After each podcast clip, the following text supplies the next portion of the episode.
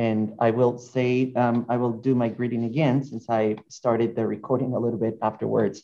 Good afternoon, Chair Riley and EDAC members. This meeting has been held pursuant to Government Code Section 54953E and in light of the declared state of emergency, the regular meeting of the Economic Development Advisory Committee for May 2nd, 2022 will be conducted telephonically through Zoom broadcast live on the city's website and recorded through Zoom so that we can um, accordingly upload a Zoom video later today. All right, Serge, thank you very much. Everyone, welcome to the May 2nd uh, EDAC meeting. Happy Cinco de Mayo week. And um, during our marketing update, you'll learn about a wonderful event on the Cuatro de Mayo, our first Wednesday of this month, which I hope we see everybody uh, joining us uh, downtown. Um, back to Serge. Serge, I do want to thank you for your support uh, and for members of the EDAC and public. Uh, supporting these meetings uh, requires a lot of time of the staff, from creating agendas to posting to getting minutes to handling the video. And uh, Serge has been just a tremendous asset for us, and I, I thank him for that. We have a very busy agenda today. Um, rather than going through the agenda now, it's been posted, but I do want to point out that our last item on the agenda today is to consider an EDAC Community Impact Award winner. We haven't done it in a while. We have two submissions that have been submitted, and we'll review those at the end of the meeting. And if anyone else wants to uh, nominate someone, you have the period of the meeting to, to think about that. Um, so with that, uh, Serge, can I ask you to do roll call, please? Sure. Um, EDAC member Bob Lalane. John DeRay. Here. And EDAC member Rachel just joining us now um, allowed me to co-host her and then we can continue to do a roll call. Um, Rachel um, Stodd, if you can um, announce your presence. I'm present. Um, Scott Thornburg. I'm here. Chris Gallagher. Here. Malcolm Morgan. Monica Finnegan. Monica's here. Yeah, I saw Monica earlier. Yeah, unmute Monica. There you go. There we go. I'm here. Don Daglo. Teresa Ancona. Present. Cass Green. Present. And Chair Riley. Present. Um, so that does give us a quorum with eight EDAC members of the 11 active ones uh, present. So uh, Thank you all. At this time, we're going to go to public comment uh, and ask uh, the public for any comments they'd like to make for items that are not on the agenda. Serge, can you open up for public comment, please? Sure. Video or audio public comment participation is limited to three minutes per speaker. If you would like to make a comment, please raise your hand in the Zoom application and you will be called upon when it's your time to speak. To raise your hand from a phone, press start nine and each speaker will be notified when the time has elapsed. And Chair Riley, I see no hands raised. All right, I had two individuals that had suggested they'd be offering public comments. So maybe we can uh, give it a moment if they do not know how to raise their hands.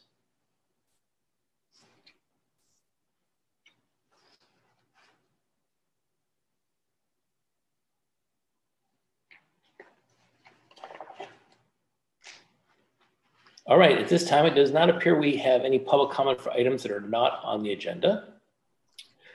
We'll move on to item three, which is approval of the minutes. And special thanks to our secretary, Teresa, for submitting three of the prior meeting minutes for December 6th, 2021, March 7th, 2022, and April 4th, 2022. Do we have any comments or a motion to approve the minutes? I'll make a motion to approve. Second. All right, uh, Serge, do you want to ask for a, a roll call? Uh, John, EDAC member John DeRay? Uh, yes, approved. Uh, Rachel Stodd? Approved. Scott Thornburg, Approved. Grace Gallagher, Approved. Monica Finnegan, Approved. Teresa Ancona, Approved. Cass Green, Approved. Chair Riley. And approved. Thank you, Serge, and thank you, Teresa. Um, moving on to item four, our business items. We have nine business items, so quite a list today. Um, I'm going to really try to move us along quickly, but uh, every one of these topics is important. So uh, the first is I'm asked, I've asked Serge to give us an update on the process for filling um, our expiring and open EDAC positions. And so, um, Serge, if you can uh, provide us an update, that'd be great. Sure. And Chair Riley, I will be sharing my screen. I hope everyone's able to see it. Yes. Good afternoon, um, EDAC members and members of the public. This meeting before, or this item before you, it's in regards of the EDAC membership and update. Um, as of today, um, trying to go to the next slide. And um, it appears as my system is not responding. Stop share for a second here.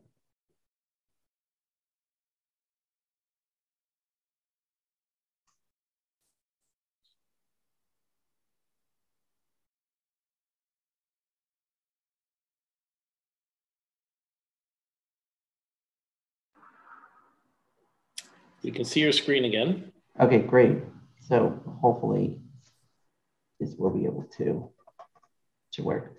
So um, just quick background on um, EDAC. Um, on April 28, 2020, the City Council formed the EDAC committee with seven to 11 members. On May 20th, I'm trying to read here. On May 20th of 2020, City Council conducted EDAC interviews.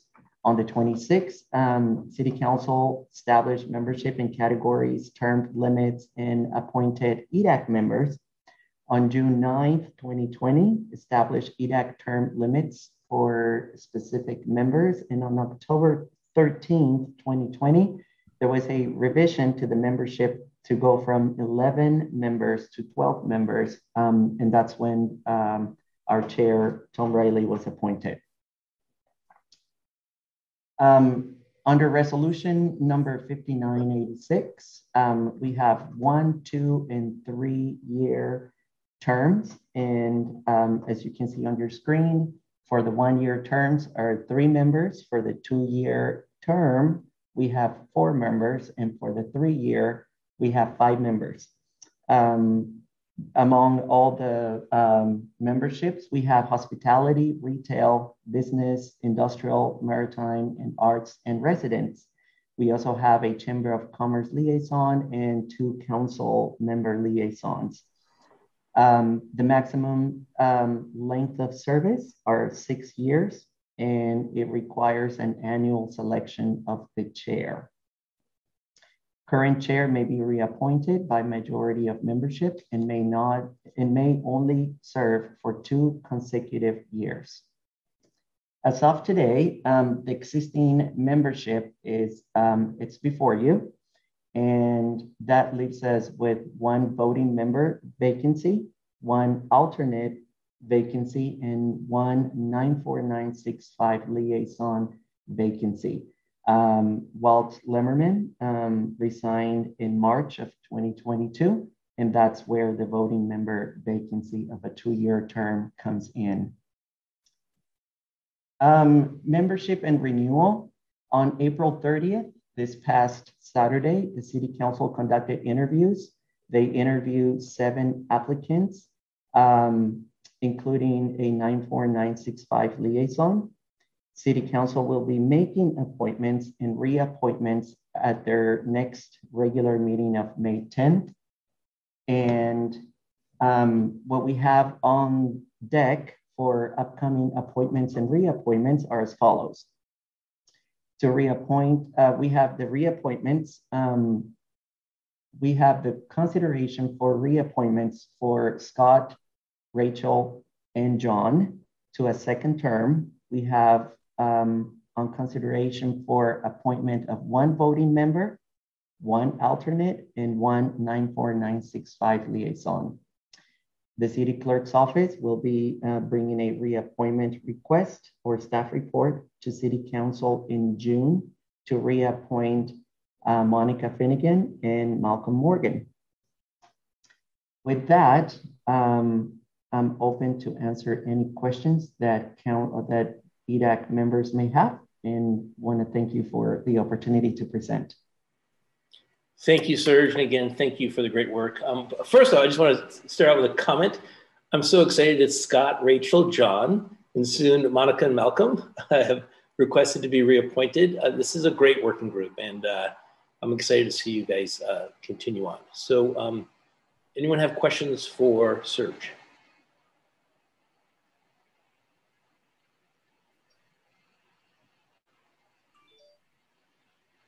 Okay, one, uh, one comment too, I will make um, on the last bullet on the prior slide about um, the chair roles and the executive officer roles.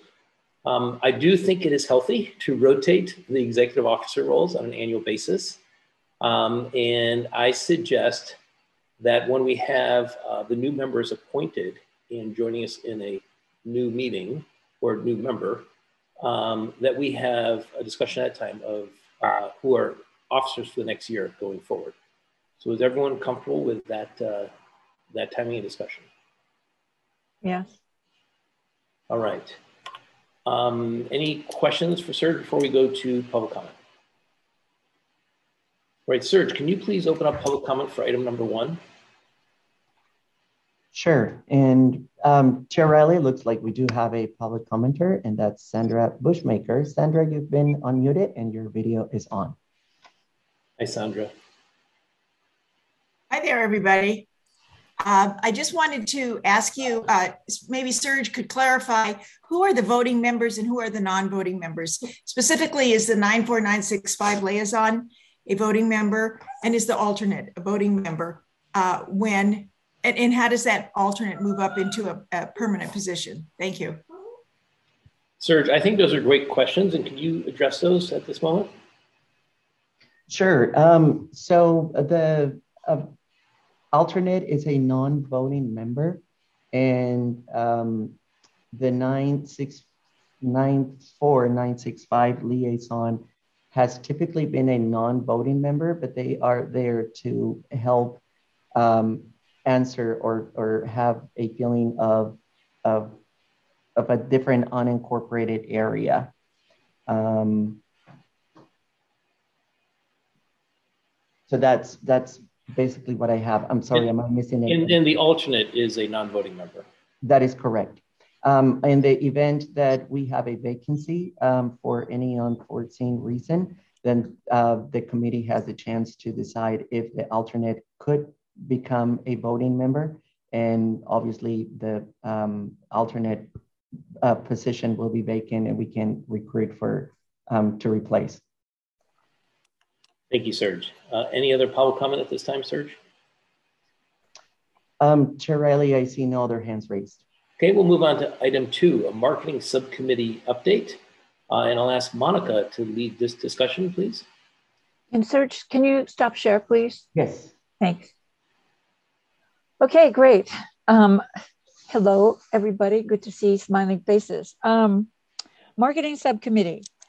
Tom already mentioned the Wednesday Night Live. I think we've talked about this in past meetings. We have Wednesday Night Live completely booked through the end of the year, which is great because we know who's coming and we can market around that. On this coming Wednesday, because it was so close to Cinco de Mayo, we asked uh, Copita if they would co-sponsor so we could get a mariachi band. And we have a great band coming from the mission. Um, very exciting. It's called Nuevo Generacion. And from 5.30 to 7, they will be there the uh, at the Bank of America building. Um, we tried to schedule alternating locations between Caledonia and B of A just to spread out the opportunities. And um, sounds like uh, we're in for a lot more fun coming uh, January, Ju- January, July, August, September. June. So stay tuned. We're going to try to put out a schedule, full schedule, so you can see what's coming. Um, so that's happening with Wednesday Night Live. Any questions on that? Tom, anybody? Um, on the agenda also is upcoming events um, that are happening uh, in the Bank of America building.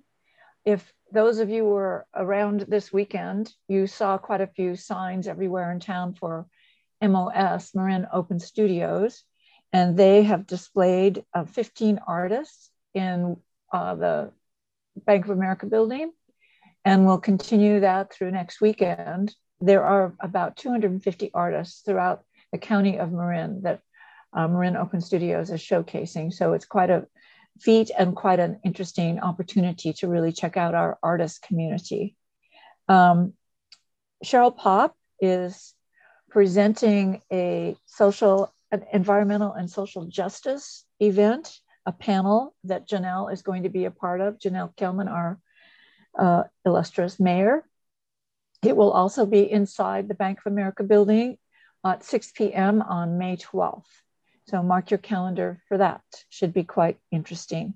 And lastly, for the month of May, um, there is an Artists for Ukraine event that the Sausalito Art Festival Foundation is presenting uh, in the Bank of America area again. And this is meant to highlight artists who have donated their work that would then be sold and the proceeds would benefit three different humanitarian organizations that are supporting the Ukraine um, refugee and the Ukraine, Ukraine situation. So again, a, a, very heartfelt opportunity for art to be purchased. And as Louis Briones likes to say, the beauty of art can um, demolish the fear and dam- damage of war. So I, I like that concept. Um, and then one other thing that's been going on, um, and we've got several of our artists, including um, Rachel, involved in this. Um, it's been a statement from City Council and sort of a uh, program that the city has wanted to initiate, and it's uh, about much more connectivity with Marin City. And I think the city has been doing a great job with that. There's a lot of activities and a lot of other things that have been going on.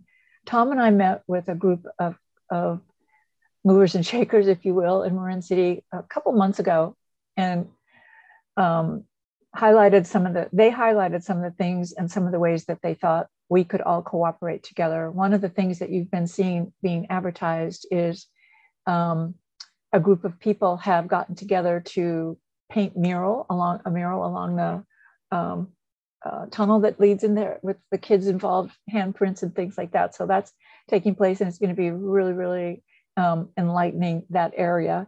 And in the meeting that Tom and I had with Alicia and Florence Williams and several other folks in Marin City, it came, we came up with the idea of doing a joint Fourth of July float. So that's happening and we've been, there's a steering committee that's been sort of developing the design and the concept. And we're going to be coming out with that shortly because we're going to need a lot of help with it. We've got Marin, Made in Marin, um, the metal welding group to help with it. We've got McDivitt Construction to help with the trailer and the truck. The, a couple of artists, Rachel being among them, have developed the design and things like that. So you'll hear uh, more about that from us. Um, one of the things that uh, we've talked about is EDAC contributing to, to the cost of that for about $5,000 that would cover supplies and things like that. So that's one of the things that we would like to um, bring forward today for approval with EDAC. Did I leave anything out, Tom? I'll just I highlight a couple things. I'm really excited about uh, the work that Monica really is driving with uh, our neighbors in Marin City. Uh, the idea is, you know, to come back to the Marinship, to build a float jointly that commemorates the history of the Marinship and the work that the folks from Marin City did. Um, an idea, one of the ideas we threw out there is, what if we made this an annual summer camp for kids from both communities to come and help build uh, the floats? Now, this year we have a lot of adults volunteering their times and we want to get the kids engaged. but this is a great opportunity to bring the two communities together and then celebrate that work of art on a, on a parade uh, through Sausalito. So I, am just really excited about that work. And we've definitely planned to pull John DeRay into this because I know he's got a lot of um, involvement in Marin City and, and the Marinship. We pulled in drivers into this because drivers was the hiring hall for the 75,000 workers that all went to Marinship and they're going to do some um, poster display of the hiring hall to show what it was like during the uh, course of the shipbuilding. So we're trying to get a lot of people involved. So John, we're going to come knocking on your door shortly to get you engaged with all of this. So, so Monica, um, Monica is requesting uh, $5,000 from the budget that we're allocated this year. We had $50,000 to put towards events. Uh, we have a, a sizable amount of that remaining. So she is uh, um, requesting that $5,000. And as with all of our expenditures, we ask even though these items are in budget, we ask this group to um, approve those. So I'd like to make a motion that we approve the allocation of $5,000 towards um, developing a float in partnership with Marin City to be exhibited during July 4th in Sausalito. Second. Serge, can uh, you help us with a vote roll call, please? Sure. Um, EDAC member John DeRay. I wonder if we could, if I can make a comment before we vote. Oh, that... you know what? yes. Public comment. you know what, John? John, I'm gonna, I'm gonna, take back my motion, um, and uh, we'll have to do that again because I just skipped right through that. So, John, please let's have questions, and then we'll get public comment. Okay. Um, so we need five thousand dollars. That's great, and um, I I think that perhaps we may have members of the community that would like to donate some of that $5,000 such that the burden to the city would be that much less. And so, you know, in light of the city's uh, economic situation, I wonder if that is something that uh, there's there's any appetite for to see if community members would like to donate a portion of that five thousand dollars and then get the rest perhaps from our budget.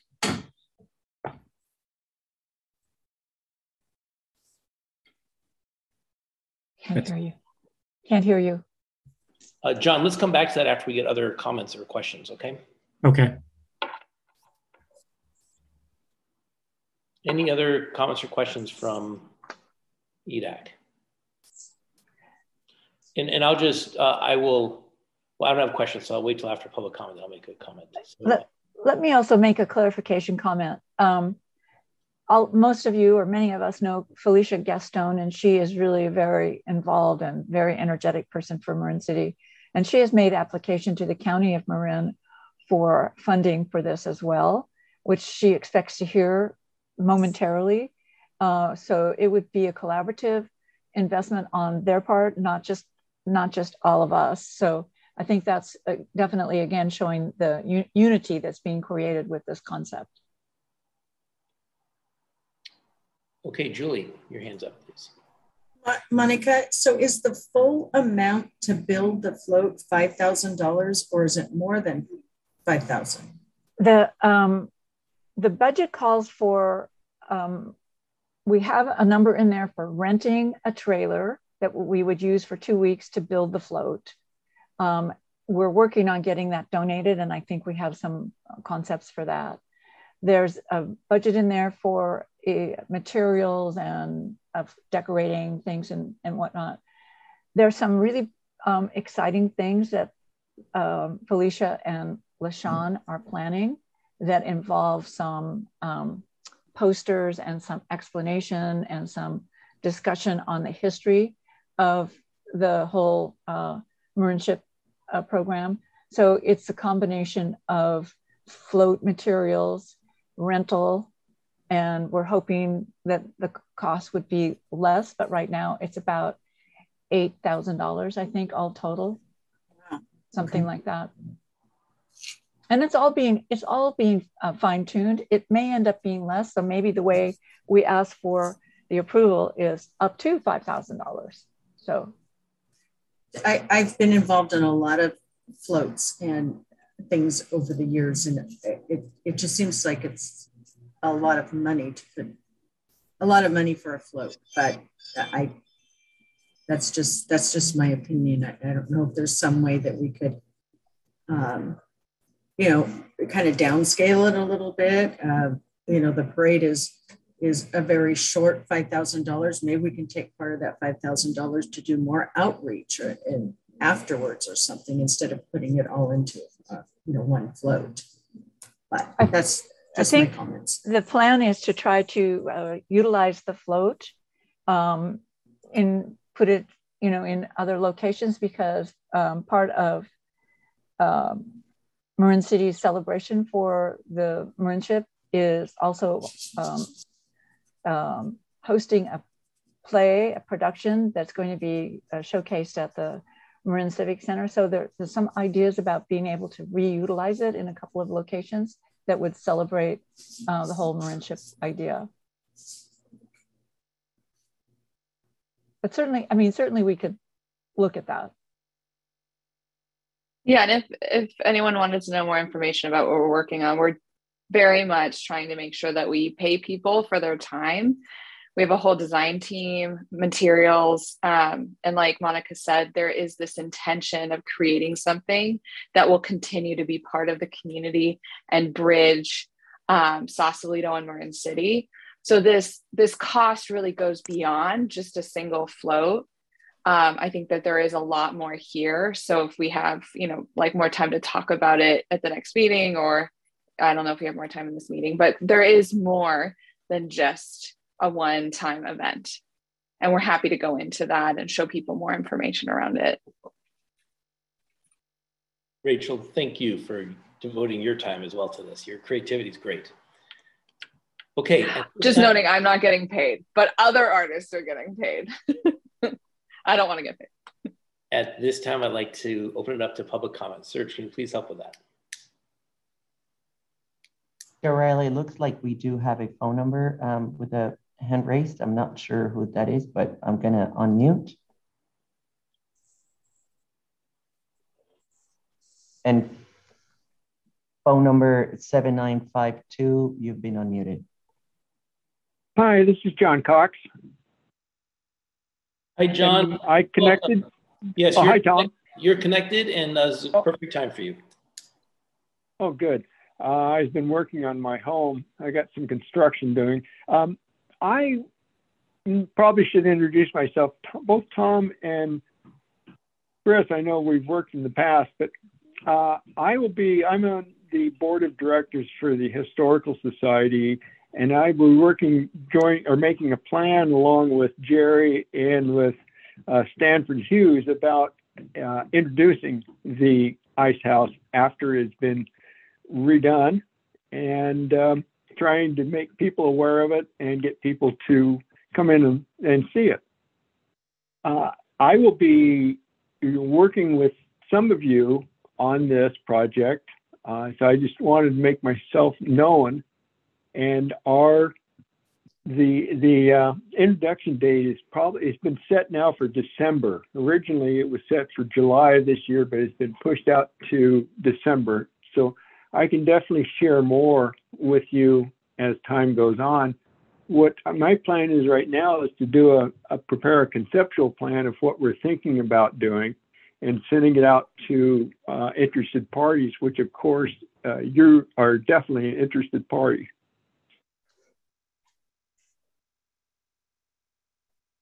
So, anything, any other questions anybody might have? And again, I apologize it's taken so long to get into this meeting. John, one, thank you for uh, devoting your time to our community and uh, uh, work on that important project.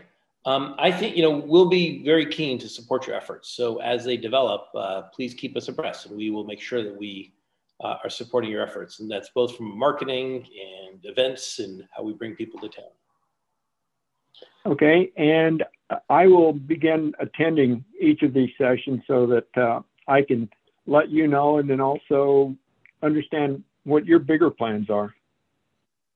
Wonderful, John. Thank you. Um, at this time, is there any other public? Oops, sorry about that. At this time, is there any other public comment, Serge? Uh, Chair Riley, I see no other hands raised. All right, thank you. We're going to move on to business item number three, which is a marketing and social media update from. Um, You had a motion. Going to do a vote on the other item. I'm so anxious to stay punctual on our time that I just kind of rolling through. So we have an opportunity for comments first on the, the last topic, and then uh, any opportunity for a motion. Any comments? Uh, Chris. Yeah, I'd like to support John DeRay's um, idea of if if we could get a list of what is needed as far as materials, and then maybe John can help distribute that amongst folks and see what they can come up with, and and then the motion not to exceed, I think is is good because I agree with Julie. That's a lot of money for a float. So, and unless the you know, there's some way to protect the float and put it somewhere where it can be protected after July 4th. Otherwise, it's going to get ruined and rained on and, you know, vandalized. So I hate to see it a one shot deal. Well, and Chris, we are going to be renting the trailer, so that trailer has to go back at some point. Um, well, I understand that, but the float itself has to go inside somewhere, right, to be protected even if it is taken off the trailer. So I don't know where the float's planning on being stored. So, so, so two things. We have potential storage we're working on, and the float is actually made of aluminum. So just we're actually building this with Marin made out of metal. So it will it will have things on it, but it will most likely be a material that can't be easily destroyed. But we're okay. working on storage now. Okay yeah, I mean, there's a lot of things that we don't know. So I'm just commenting on sort of common sense kinds of things. So. So, so let me get this straight. So Monica said it was going to be reused for something else after the um, parade. So where will it be used? One of the ideas is to bring it back down to in front of the uh, Center for the Arts pro- proposed property. So, because it's going to have a historical component with stories about what's gone on and photos about the 93 ships that were built there and the workers and the um, Supreme Court case that was uh, tried and won here um, by the workers. So it's met, mostly a historical presentation. We have someone from the Historical Society who's going to participate and um, be the Joseph James of the era, who was the person that um, um, won the Supreme Court case for rights for bl- Blacks to be part of a union. So it's meant to be a historical kind of storytelling that we're trying to initiate throughout the Sausalito. So that's one of the ideas of where it would be for a period of time, not forever, but just for a period of time. And these are concepts. We haven't worked out all of the final details of it because everything has to be, you know, approved through city and whatnot. But these are just the concepts that we're working on. We're not finalized at all yet. The I was just looking at the budget. Some of the um, cost goes to the aluminum expense because the idea is to build the bow of a boat with the kids on the boat um, participating and demonstrating welding and things like that. So it's not an entire boat, it's like kind of like a skeleton and uh, really showcases how things get got developed. We're trying to include both uh, elementary, middle school, and high school kids uh, to participate in it all. So it's a celebration, really, of the uh, 80 years of Marinship, which is history in Sausalito. Yeah, we go to John. John, do you have a comment, question? Yeah, I have a question uh, about if we're going to go the route of donations, which I think we should do. Um, what is the entity that uh, would be receiving the donations? Would it be uh, Marin? Is there some Marin City 501c3 that's um, running this, uh, or so, so, it would be tax deductible or not? Uh, that's a, donations yeah. either way, but obviously, right. Uh, that's that Monica, I can answer that one way, but I'll let you answer first. Go, you go first. Um, so um, Uh, I worked with the city on Southview Park where we raised some $75,000 and uh, checks could go directly to the city. So I'll follow up with the city and see if we can use the city's kind of uh, ability to receive uh, tax deductible do donations that can be geared towards this. I'll take that offline. And and I I'll ask um, uh, Felecia if she has some place that we could do that as well. But I think it's I think it's a good I think it's a better idea for the EDAC money to go to the city. So that's, that's a better idea. Okay, any other questions or comments? All right, I'd like to revisit the motion I made earlier. Um, I would like to put forward a motion that we approve uh, out of the EDAC budget for events, spending up to $5,000, not to exceed, with the understanding that uh, the team working on this will reach out to donations to reduce the expense to the city to be less than $5,000, if at all possible. Uh, and that is to support the um, goal to build a float with uh, members from Marin City, recognizing the wonderful Marinship history we have and the contributions of the community uh, in helping us defend our nation during World War II. And I think there was a beautiful diagram that Rachel put up that you could put back up to your screen, Rachel. And there is a conceptual of uh, the bow of a ship. So, um, so with that, that's my motion. Is there a second to approve that? Second. Serge, can you help us with roll call, please? Sure. Uh, John DeRay? Approve. Uh, Rachel Stodd? Approve. Scott Thornburg? Approved. Chris Gallagher? Yes. Monica Finnegan? Yes. Teresa Ancona? I'm going to abstain. Cass Green? Yes. And Tom Briley? Yes, approved. Thank you all for that. Um, and thanks to Rachel, Monica, John um, for uh, uh, this great project. And I hope this becomes an annual project that we celebrate uh, with Marin City. So let's move on to business item number three. This is a marketing social media update from Scott Thornburg and Kevin of CDA. So uh, I'll turn over to you, Scott. All right, thank you. Um, so I just need to make Kevin a co-host if we can, so he can share some slides. Um, Serge, I don't know if you're able to help with that. Um, um, yes, and he has already been co-hosted. Great, thank you. So um, I'm just going to hand the hand the reins right over to Kevin for the sake of time, and he'll share with us uh, some updates on where we ended out in the last month. All right, um, let me share my screen here. All right, hopefully everybody can see.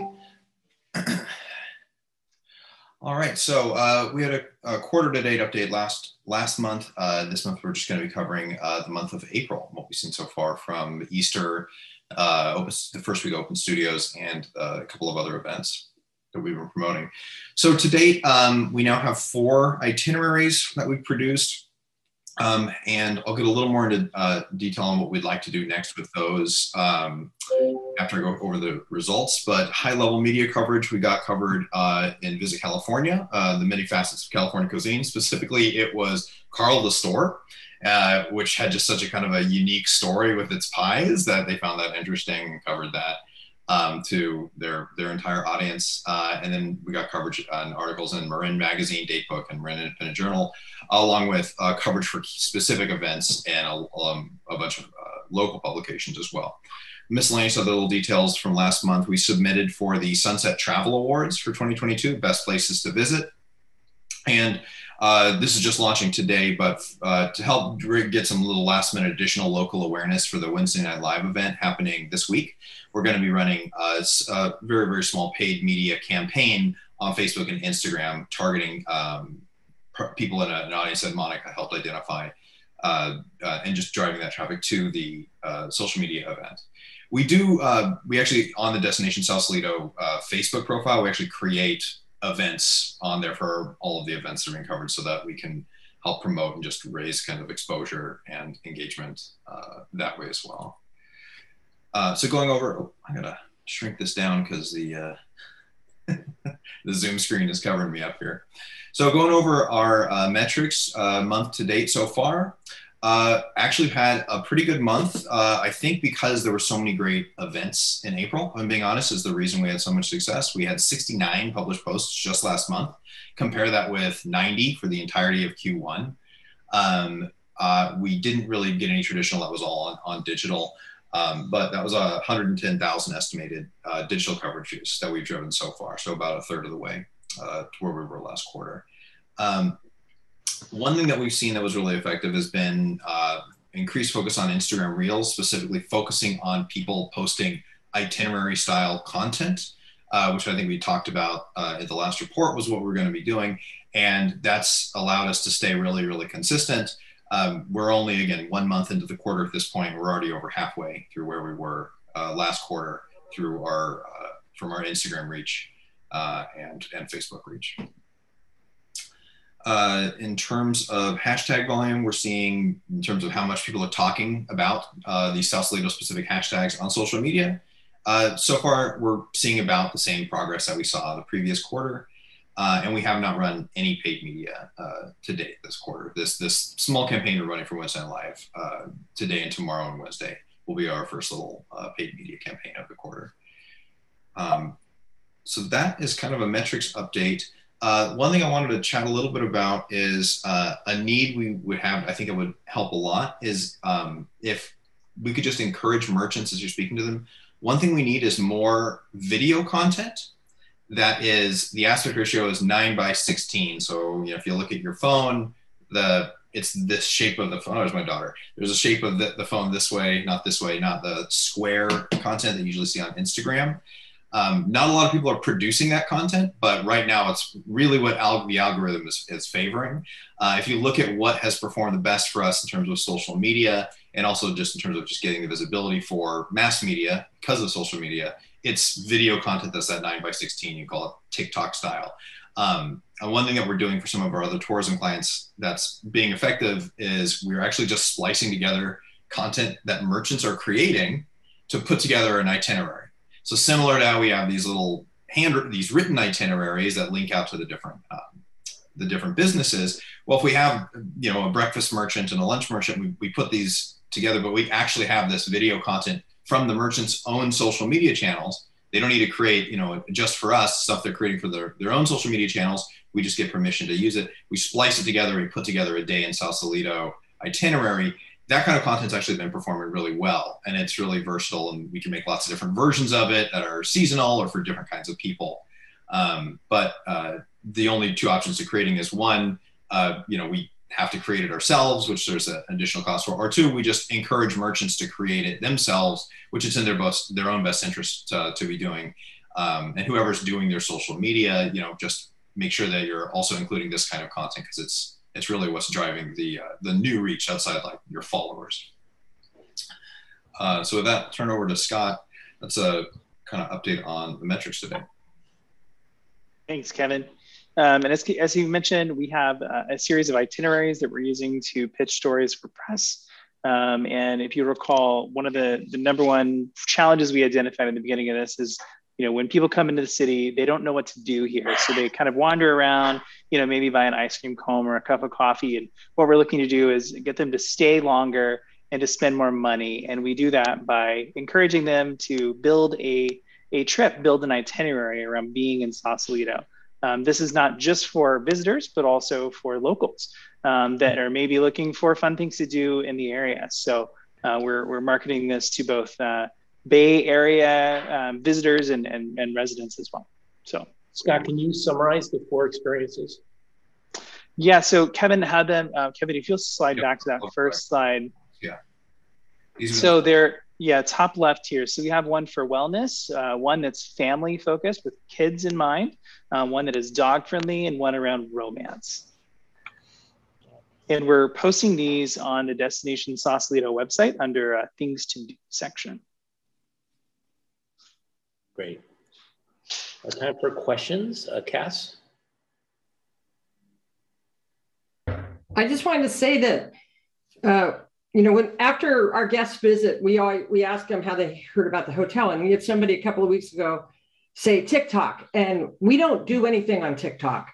And so I can only think it's because of you guys uh, that that happened. So thank you. Sure, sure. I don't know we're actively doing on TikTok, but we're creating, we're promoting TikTok style content, or we're promoting user generated content, right? Because we're not, we're not spending the money to create new content, but we're promoting content that people on TikTok are creating, if that makes sense. And I hope Inn Above the Tide is in the romance uh, experience. um, Julie. So, um, Scott and uh, Kevin, one thing that we have been getting questions for, I would say, probably the last two weeks is people coming in asking where the stairs are. So I don't know if we have put something out, but if we have, if you guys have, we are getting a lot of questions with people coming in. They want to know where the stairs are to climb the stairs in, in Sausalito, yeah, which is something we have not done before. Yeah. Is that the step walk, you guys? The Inn Above Tide step walk? Because we've got that, Julie. We have the map and we can print it out and bring a bunch of prints to you. Okay, yeah, but that I'm just saying if it is the step walk, but I assume no, it's not. No, it's I, it's the it's the hidden staircases. The hidden Sausalito. staircases, yes, in Sausalito. Yeah, that was and everybody wants to know. Oh, sorry, there's a uh, there's a Google map um, overlay. Mm-hmm. I'll try to um, share with you, Kevin. Somebody sent it to me recently, and then I know the mayor, um, Mayor Kellman, mentioned that she had an old um, pamphlet or book that someone had given her once upon a time that was produced. I forget who it was produced by. Um, we had talked about redoing those. So um, yeah, we'll look into that. Thank you. Yeah, because if we had a, a, map of it, it would be, I mean, I'm telling them where they are. And of course, I know that a lot of locals do not want people going up because some of the stairs lead to, you know, their homes and stuff. But uh, that has really been a question. So I'm sure that that is part of your maybe the, the hidden staircases you guys have been advertising. And then the other thing that we've been getting a lot of questions on is uh, SeaTrek and how to find SeaTrek. Mm. So I don't know if that's from, you know, CDAs or from SeaTreks, but we're getting a lot of questions about uh, about SeaTrek. So I know people are watching and people are looking on uh, on social media for things to do in Sausalito. And I'll just comment, those are two unique things to Sausalito, both of those. So mm-hmm. uh, it's great to hear. Um, can we go to Monica? Yes, hi, thanks. Um, uh, does everybody know about WAG that's going, coming about on May 7th at Gabrielson Park, which is the dog uh, contest by the Parks and Rec? They've not, they've been so short staffed. I don't know if they've done a lot of advertising for it. Did you find it? Anyway, that that's another uh, animal, you know, dog friendly thing. I'll, I'll, tell you, I'll tell you right now, Monica, that WAG event has gotten the highest like reach rate on social media in terms of people sharing it. There is cool. a tremendous interest in dog friendly, um, dog like dog friendly events. Is my takeaway from that, and that what people are posting. So maybe we should go on a small campaign at some point in time and put a water bowl in front of every storefront and become a dog friendly uh, location. But anyway, the other thing I noticed, we were out um, walking the waterfront this weekend, and there was something going on in front of Trident with paddle boards, and it looked like some kind of contest or whatever. And I just am realizing that there's so many things that go on in the city that we don't know about because they're put on by the yacht club or they're put on by the open rowing or they're put on by somebody. And it's not registered on a lot of our, uh, our any of our social media or advertising spaces. So somehow we need to go on a campaign within our community to to register all of their activities so that we can do some you know um, marketing on them. Anyway. Would mind if i speak to that monica? That yes so last month we created, I think the, the same thought process. We created a PDF that was specifically for merchants or organizations, and it was a guide of like how to submit information if you want to the city to help promote your event or your business, right? It's like these are the channels that are available, and here's the steps to do it.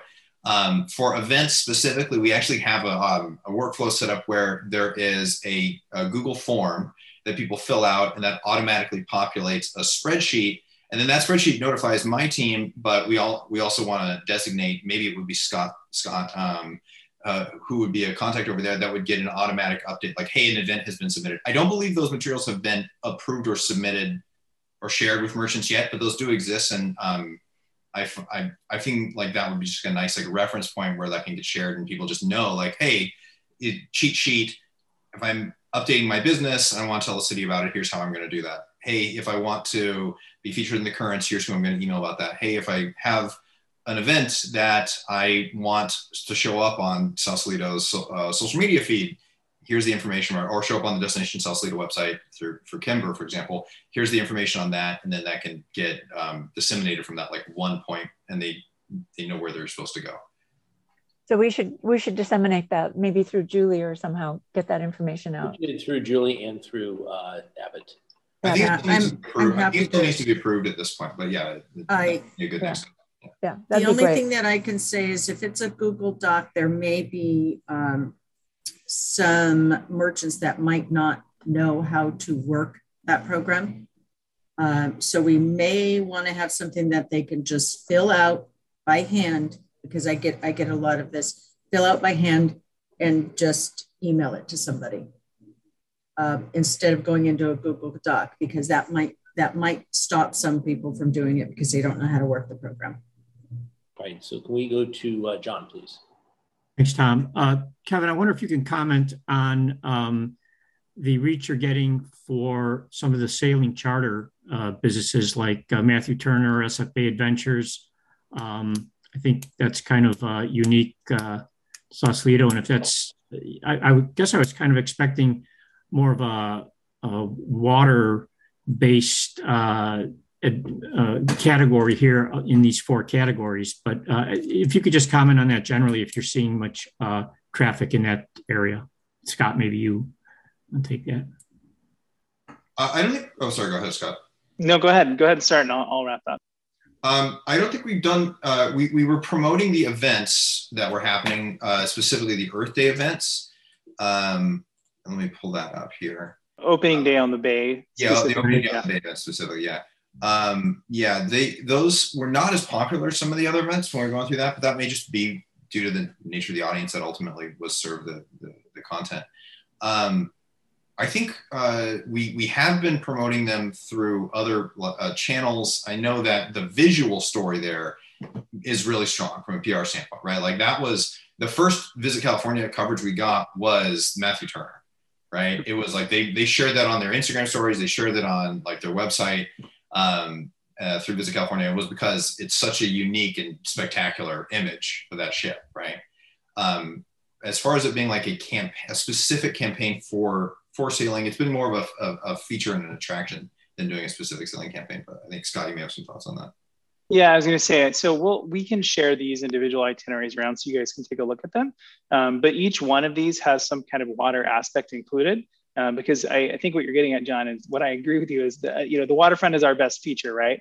Um, so we want to really highlight that, and that is highlighted, I would say, in each of these um, in different ways. So for wellness, there was one around um, kayaking and uh, and being out on the water. You know, romance. There's more about like uh, you know. Anyways, I, I, won't go into all of them. We'll we'll send them out. Um, there's definitely, I think, room to make one that is um, very water centric. Like if you were, you know, spending a whole day on the water, how do you do that? um, yeah, we can we can look into that too. We're not done with these; these are just the first four that we've okay. developed. So that's a great idea for another one. Okay, and if there's anything that um, the uh, those organizations, uh, Call the Sea or SF Bay Adventures or other, can do to facilitate this, please let me know, and I can certainly work with them to um, to, to have them look into that. So thank you so much. Yeah, that'd be great. Thank you. So yeah, we're, we're gonna need to uh, move forward. We're already time schedule. So I noticed that Julie, you have your hand up. Julie took her hand down. Okay, so I did. Uh, I just wanted to share quickly because John was asking about the water uh, uh, things on the water. So through our website, uh, the Chamber's website, in the last three months, Freda B has had 738 click throughs. SeaTrek has had 7,639 click throughs, and the Matthew Turner has 8,356 click throughs. So that's how many people are looking for things that are on the water just the last three months. So, John, they're, they are they are looking for them. Thank you. And brilliant uh, discussion because with that much interest in those waterfront activities, we should fill the day with things before they get on that paddleboard and after they're finished or on that boat. Um, so that's great data. Okay, what I suggest we do is on item three on our marketing social media update that we open up for public comment at this time. So Serge, can you help me with that, please? Sure, um, Chair Riley, it looks like we do have two public commenters. The first one is Kevin Carroll. Kevin, you have been unmuted and asked to share your video. Good afternoon. Yeah. Um, just something I think was relevant to what they brought up earlier um, regarding doing videos.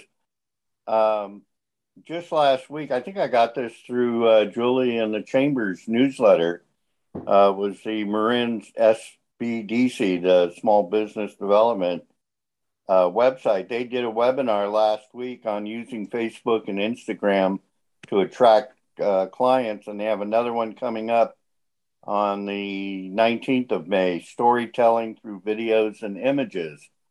And so I think if we can get those out to the different merchants, uh, I learned a lot. In fact, I'm going back to revisit the videos um, to pick up on how to start using those services because I'm sure there's a lot of merchants like me that haven't been, you know, using those services.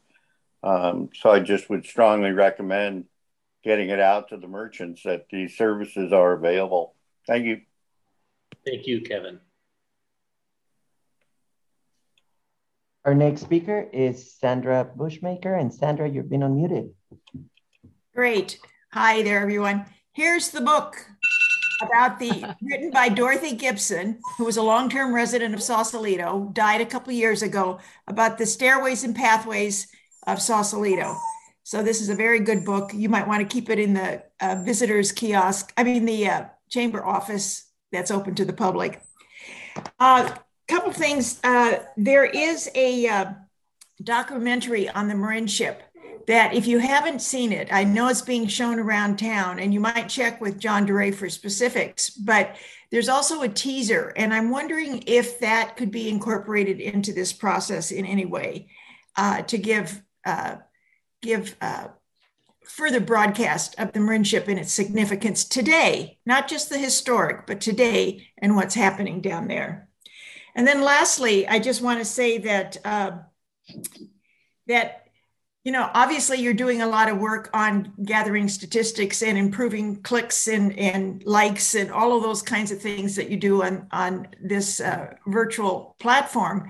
I, I am looking for the data that will show how this effort is improving the economics of Sausalito and how the, if, if the economics are being improved for the merchants, which in turn, you know, fills the city's coffers.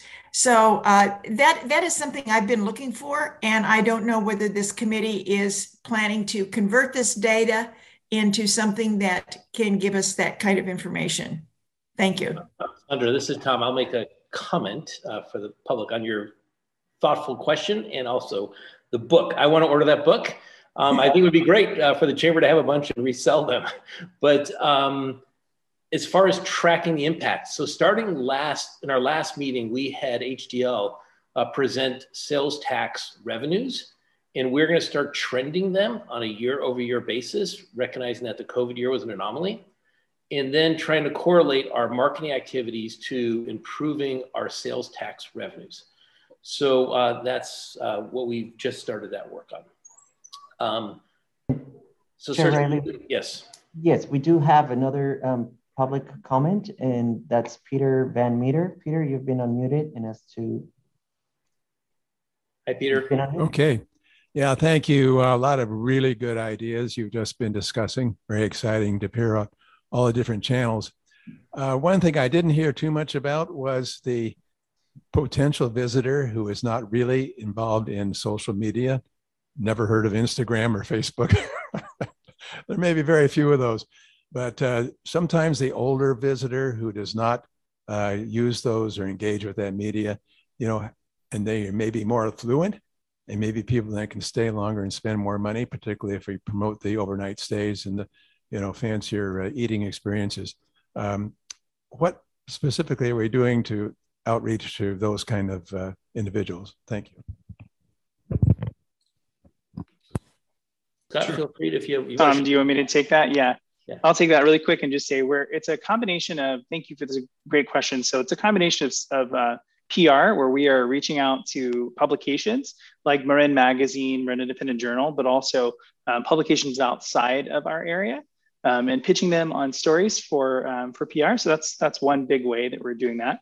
Um, that older audience, um, to your point, that that they're not on Instagram every day. They tend to be more uh, diligent about reading newspapers and things. So we're, we're targeting that kind of uh, outreach. That's one thing. And the other would just be paid media, where um, Kevin's team is, you know, when someone's searching for things to do in Sausalito um, online, then they may be able to find us that way too. So, um, but but noted, and we'll uh, we'll take another look at that too to make sure that we're uh, we're not missing anyone. And we don't have the budget for billboards. So, um, Peter, I will see you on the bocce court Wednesday night. Um, so any other public comment, Serge? Chair Riley, I see no other hands raised. Okay, at this time, I'd like to bring it back to the committee to see if there's any closing comments. All right, uh, with that, we're gonna move on to business item, and thank you, Scott and Kevin, for that great update and report. Uh, we'll move on to business item number four, uh, and this will be uh, Cass leading an update on our last discussion about uh, a street lighting proposal. So Cass, can we turn over to you?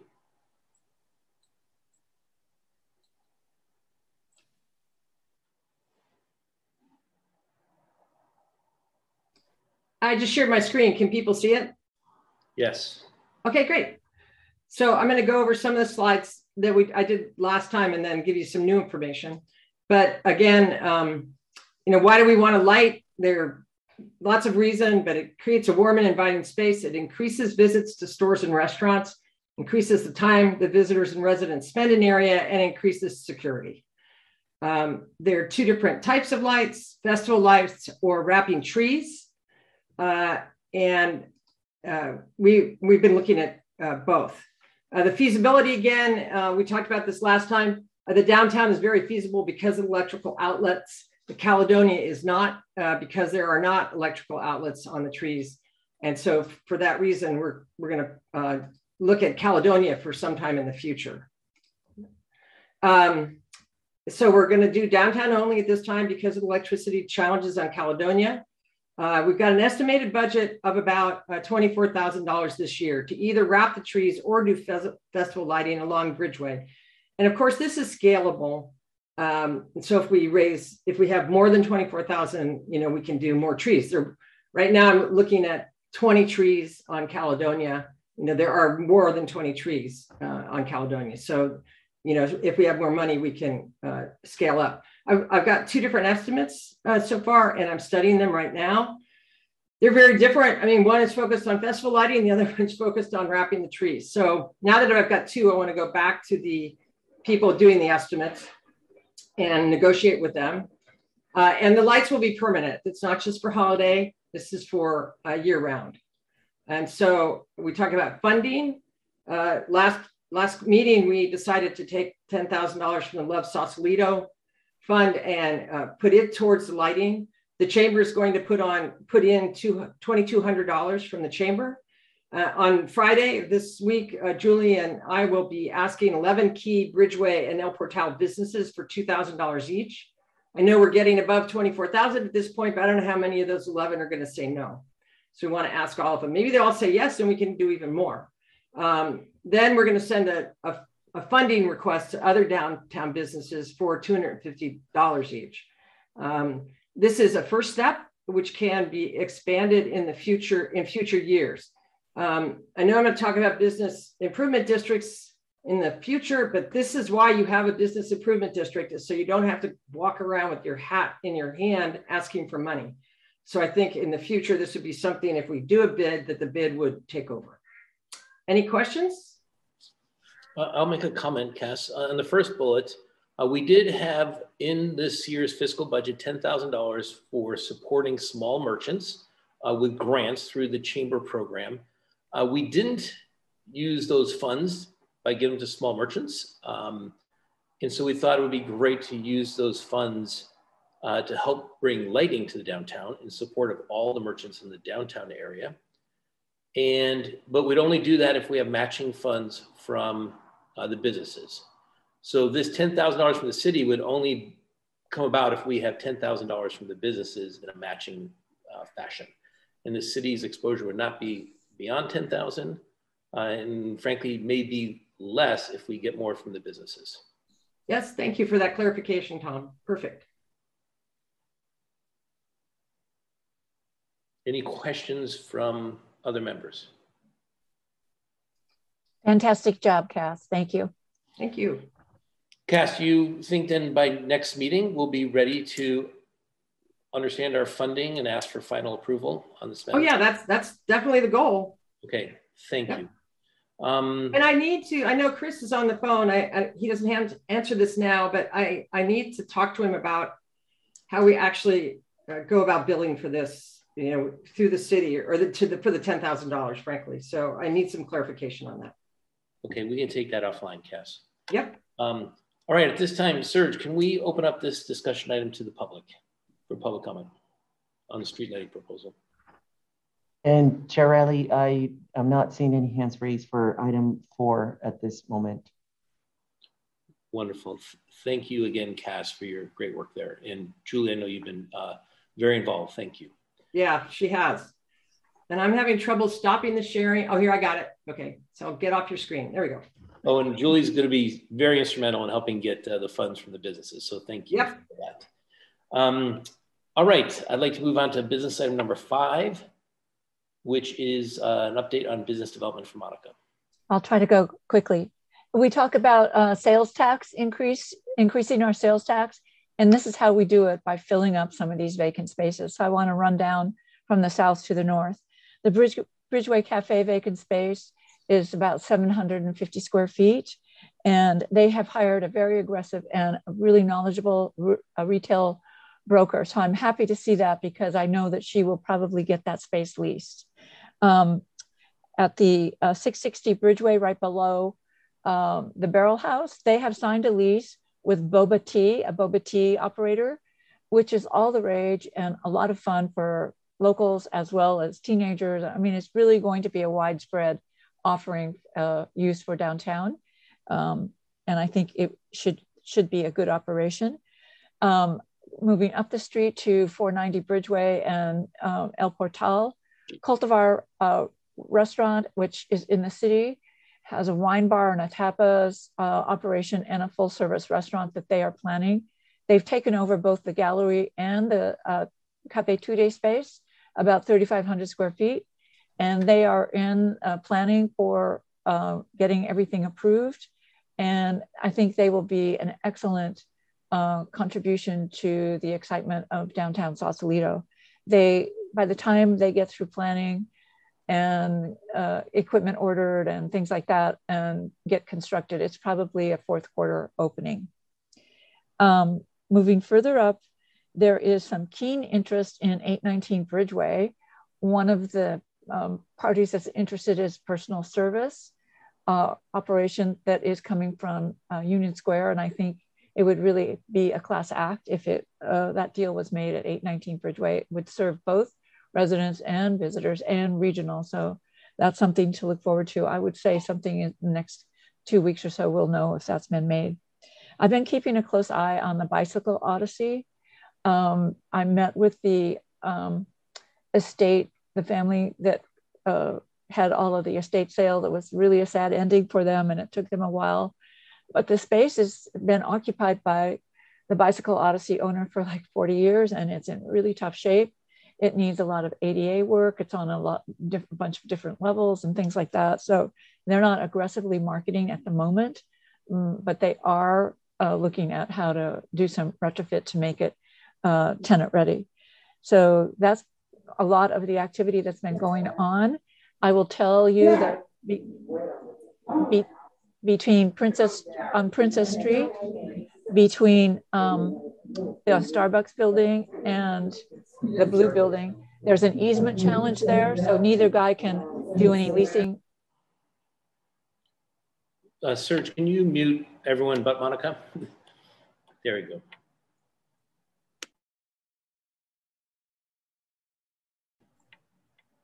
So the um, two buildings between the old Starbucks and the um,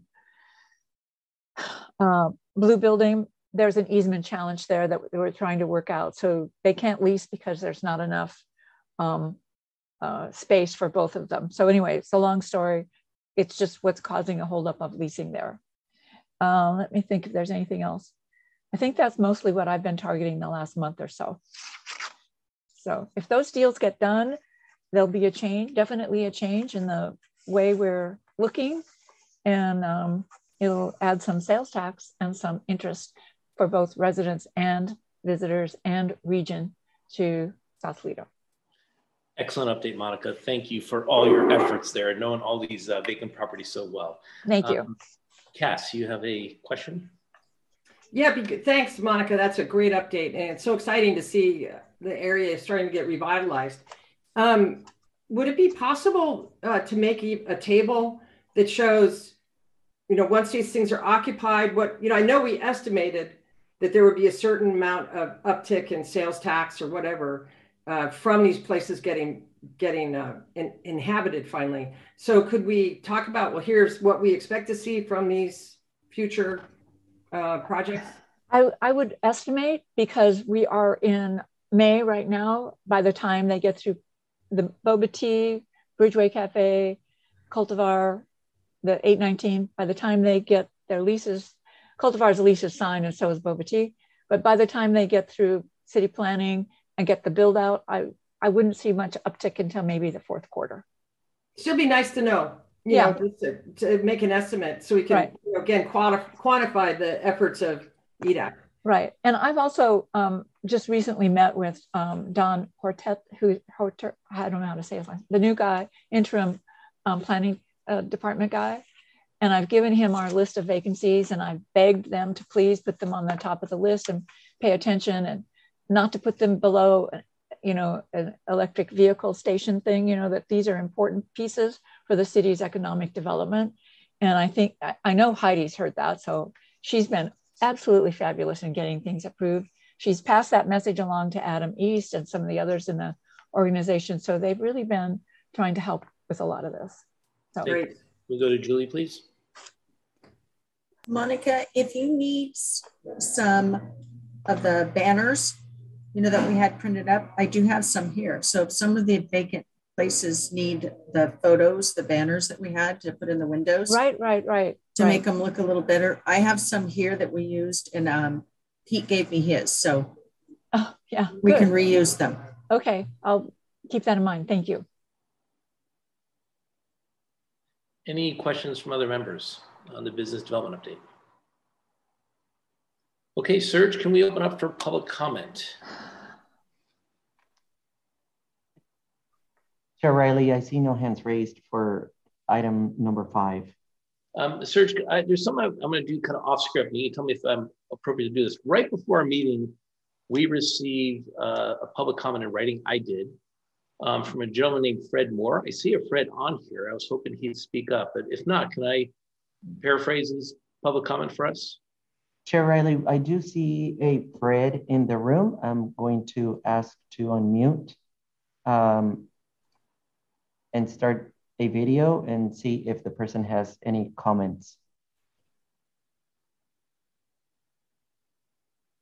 And in Fred, his- you'll have to unmute yourself. If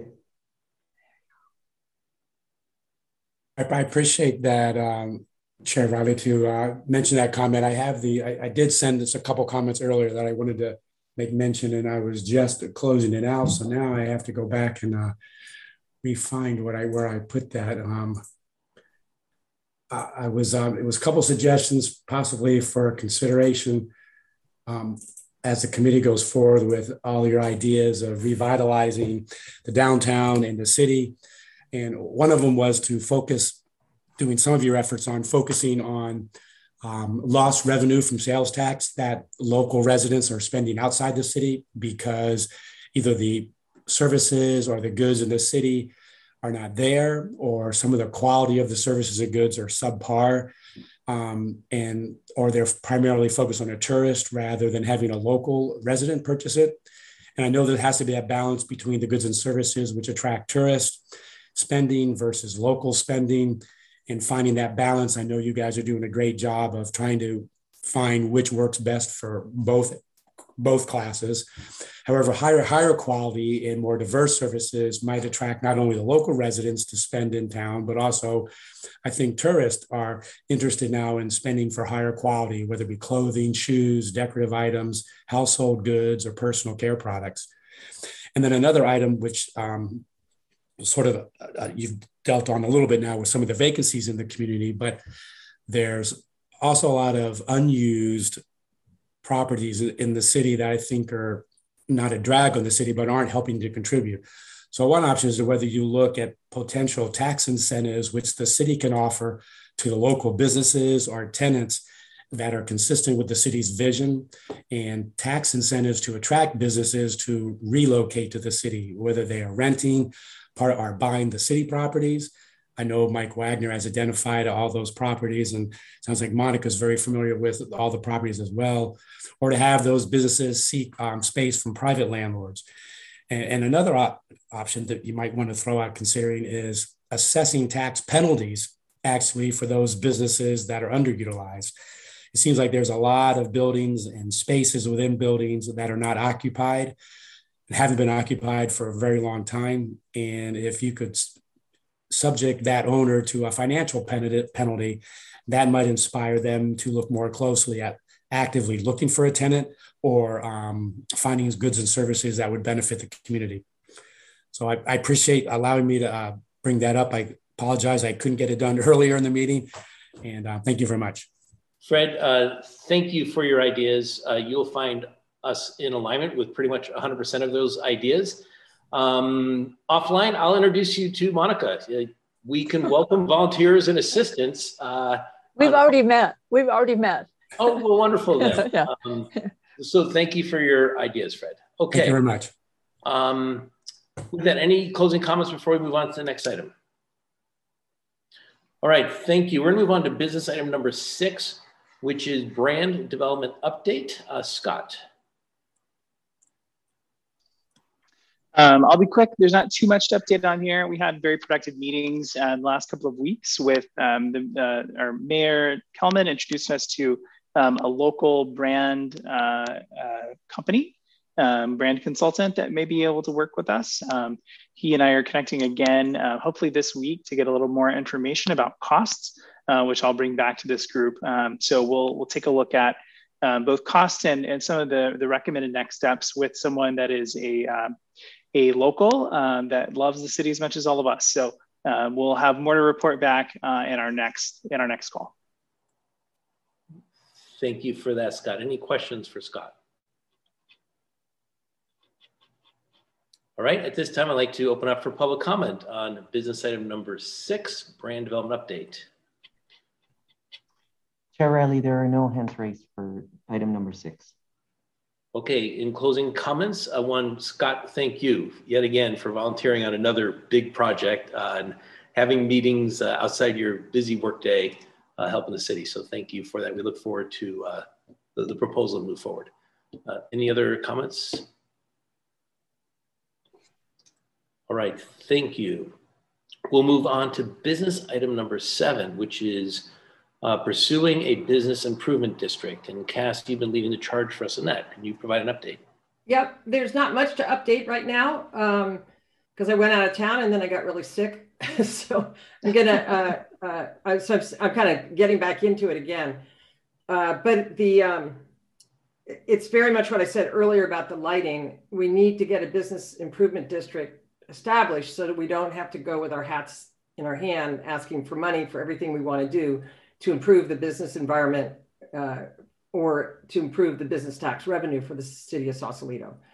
So what I want to do is get the lighting done and use that as an example as we go forward to do the business improvement district. You know, say, look, we were able to do that, and I'm pretty sure we will. I think this will get funded. Um, and so here's this is exactly what a business improvement district would do. Here's an example, and let's move forward with a business improvement. But I should have, I'll have a lot more next meeting. Okay, thank you on that. And just that will lead into our next discussion as well around budgeting, because to get a business improvement district, the city's going to need to make an investment in, you know, hiring a consultant and lawyers to put it all together and uh, coordinate the, the vote with the businesses. Um, and so we'll need to understand the, the cost, of course, the benefits um, as we bring that forward to the city council who asked yep. us into this. Any questions for Cass? Okay, now we're, we're just speeding through this. Um, Serge, can we open up for public comment on Cass's update regarding the Business Improvement District? Of course. Um, Chair Riley, I see no hands raised for um, item number seven. Wonderful. And we now, because that fast moving, we are two minutes ahead of schedule. so, um, all right, I am uh, going to lead the next discussion. Uh, I'll need the ability to share. Um, so if you can help me with that. Serge, can I share? this looks like I can. Chair Riley, you should have the ability to share. Yes.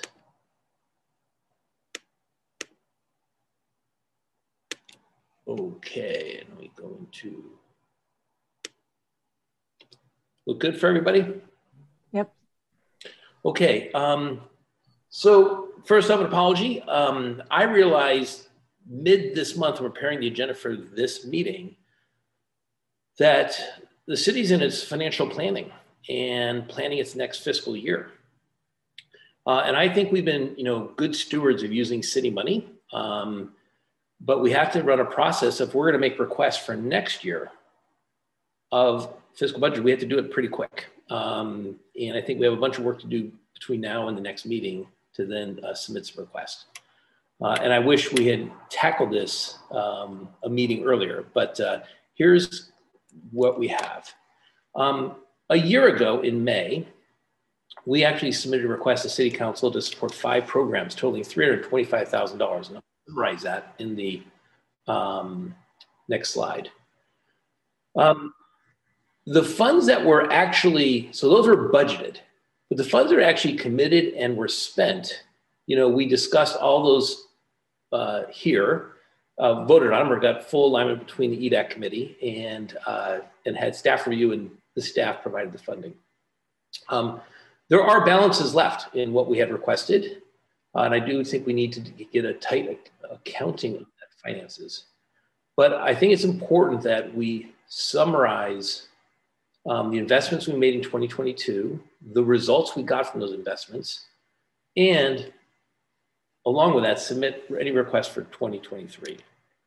So that's kind of uh, the thoughts. Um, we advance my slides.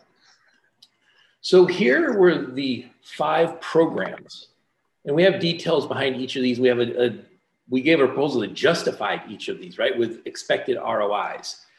Um, the first was the largest, which was streamline the permitting processes. And without consistent CDD leadership, um, we probably haven't implemented many of those programs.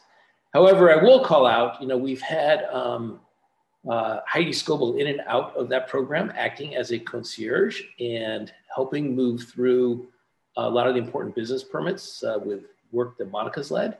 And we've seen great progress there. But um, that spend was a recommendation for the city to spend. Uh, we, beyond the 35 action items over three years that we implemented, we, we don't have much visibility to it. We had requested the marketing program with CDA which is an annual budget of $75,000. Uh, we didn't start this back on July 1, so we won't have spent that full 75,000, but a prorated portion. We put in place $50,000 to co-sponsor specific local events, and examples are Holiday by the Bay, Wednesday Night Live, what we'd be doing around July 4th. We haven't spent that $50,000. We did invest in Visit California with the Chamber, uh, $10,000. Um, and we got, um, I think, some great results from that, which we can get a report out later. And then finally, we allocated $10,000 to support struggling local merchants, of which we'd like to allocate towards the lighting program if we get matching dollars from the businesses. But those were the requests. what I suggest we do first off, before we ask for more money, is we need to justify the, or we need to represent the results we got from these investments. And I was hoping to ask each of you to help with kind of a results summary uh, in the next month that we can review as a group next week. So in the permitting process, and Monica, I can work on this one with you, is just sitting down and saying, how much staff time do we allocate to the concierge role? How many projects do we help accelerate? And maybe revisit the action plan of what are some things we want to do next year. Um, Scott and Kevin, if you can help summarize what we've accomplished from the contract start um, and uh, in a kind of a summary fashion of the money that we spent. On the local events, Monica, you have in your mind, you know, the dollars we've allocated to the number of events. It's nowhere near $50,000, but um, I think it's been a real, real kick in the pants in a positive way for our city, you know, just to get people out in the community really enjoying things. So um, if we can get the number of events and kind of the results and estimates of attendance. Julie would love to get your feedback on the, you know, co-investment we made with Visit California. And I know you track number of brochures that were requested and engagements and potential, sorry about my typo, uh, potentially number of visitors. And then finally, um, Cass, you know, we'll go through the lighting plan and we'll uh, review that next meeting. So that's um, what I'm hoping we can develop about the money that we will have spent in this fiscal year. And so the next steps would be at our next EDAC meeting, um, review, review those results, identify any remaining spending that we have, like when will be the lights if we want to get that spent in the month of June before the end of the fiscal year. The other thing I think we need to do is have a tighter plan in working with city staff on approving and tracking um, any budgets that are allocated to EDAC. Um, and it's like right now I, i'm so reluctant to bother staff to mm-hmm. do work because they're so shorthanded but um, it's also i'd like to say you know exactly where what have we spent of allocated budget when was it spent and we can develop ourselves or have someone on staff to work with and then finally uh, we'll need to submit a fiscal request for fy 2023 and i think we need to vote on that by our next meeting if it's going to have any chance of getting in so that's um, my summary. Um, any uh, questions on the, the planning for next fiscal year and how we summarize our results from this current fiscal year? Chris. Yeah, I would just add, I think it's it's very powerful is the number of volunteer hours that are spent on all of these things. Um, I think the current rate for a volunteer is like $25 an hour or something. Um, but, you know, so many of the members of this committee spend a lot of time outside of this committee um, working on these various things, adding up those hours. And then also, um, for instance, the holiday by the bay. Um, you know, there was a lot of volunteer effort that went into that so that the city doesn't see it as just you know we're coming with our handout. there's a lot of there's a lot of volunteerism that's coming into this and if they had to hire these bodies to do it it would have cost the city this much more so i think it makes a great argument um, to see that comparison and the number of hours and like i said you know i know we do that at work here um, and I it was just vol- National Volunteer Week last week. So um, I think I think if everybody, you know, especially Cass and Monica and Julie, you add up the number of hours that you spend working on this that is outside of your regular job, it's it's a pretty significant number. So I would just add that in there in the end because I think it would be pretty impressive for the city to know that. I think that's a great point, Chris. And, and even beyond EDAC, I did analysis at all the committees. Uh, the city of Sausalito has 75 community members volunteering their time on different committees um, and different events. It's it's an amazing um, amazing investment that comes out of the community to help the city. And I think we should estimate what EDAC has done. Yeah, and the city typically does a volunteer event, but it didn't do it this year. I understand, you know, they're short staffed and everything, but that doesn't that doesn't, you know, mean that you can't still keep track of your hours and present that to the city as a significant contribution that goes behind all this. So, there comments or questions? I want to raise. I, I, like your zero dollar an hour rate, um, a coffee once a month rate.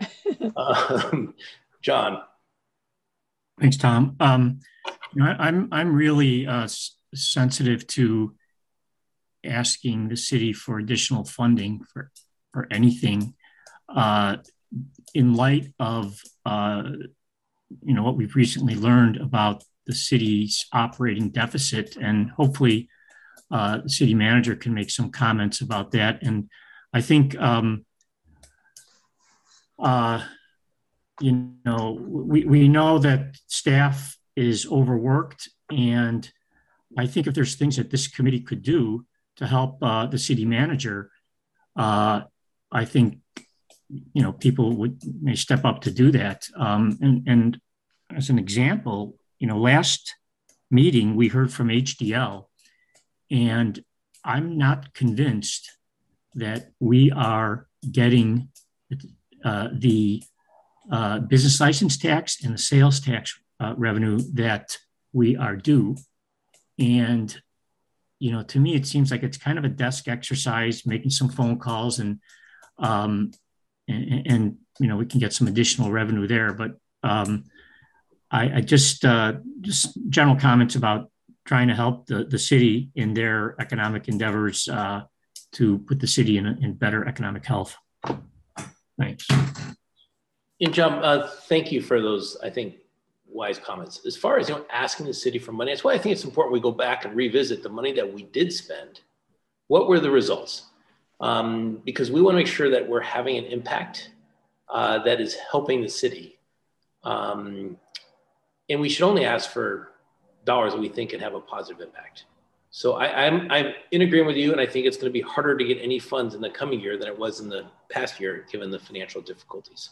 So we'll have to be very, very judicious. Other questions or comments? Um, okay, uh, oh, there's the city manager. Maybe I was going to ask uh, uh, our city manager, Mr. Chris Zapata, um, on the presentation we discussed about you know financial planning, both our results from the prior year and upcoming year. Your thoughts? First of all, uh, thank you for Chris for the idea that you know volunteerism is worth something. It absolutely is. Uh, so thank you all for that. Um, and that's uh, on behalf of council people, uh, committee commission, uh, task force members. Lots of volunteer hours, lots of value. And I think the parallel um, conversation around staff limits is equally important because you need to have somebody to implement the ideas and energy of the volunteers. So I think that's a, a well-known um, song that I've sung and continue to sing. Uh, and you know, I think many of you have heard uh, the presentation I made to the City Council and the public on uh, where Sausalito's financial condition is. If you haven't, I'll, I'll give you the, the quick version of it. Uh, you got to look back 20 years and you got to look forward 20 years. And the bottom line is this: uh, Sausalito's uh, limitations stem from some key buckets. one is the rise in pensions. and the point that was made in my presentation was 20 years ago, our pensions cost us $300,000 a year. Now they cost us three plus million a year and climbing.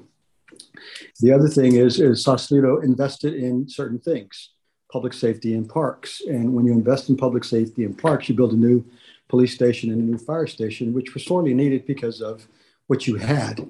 Uh, so uh, when you move them out of trailers into a brand new building, and you know you build a new fire station as well that's all good and it cost you on the borrow side about 15 million dollars but on the repayment side it's going to cost you about 38 million dollars and then you add to that the spending uh, on park improvements which are uh, essential for your quality of life and you borrowed about seven you're going to pay back about nine and so when you combine all of that debt and the schedule of that debt and how that you know has peaks and valleys along with the pensions, uh, it creates some strain. Uh, and as I like to tell the city council, you know, your $20 million general fund, about 5 million of that is spoken for before you even start to plan that.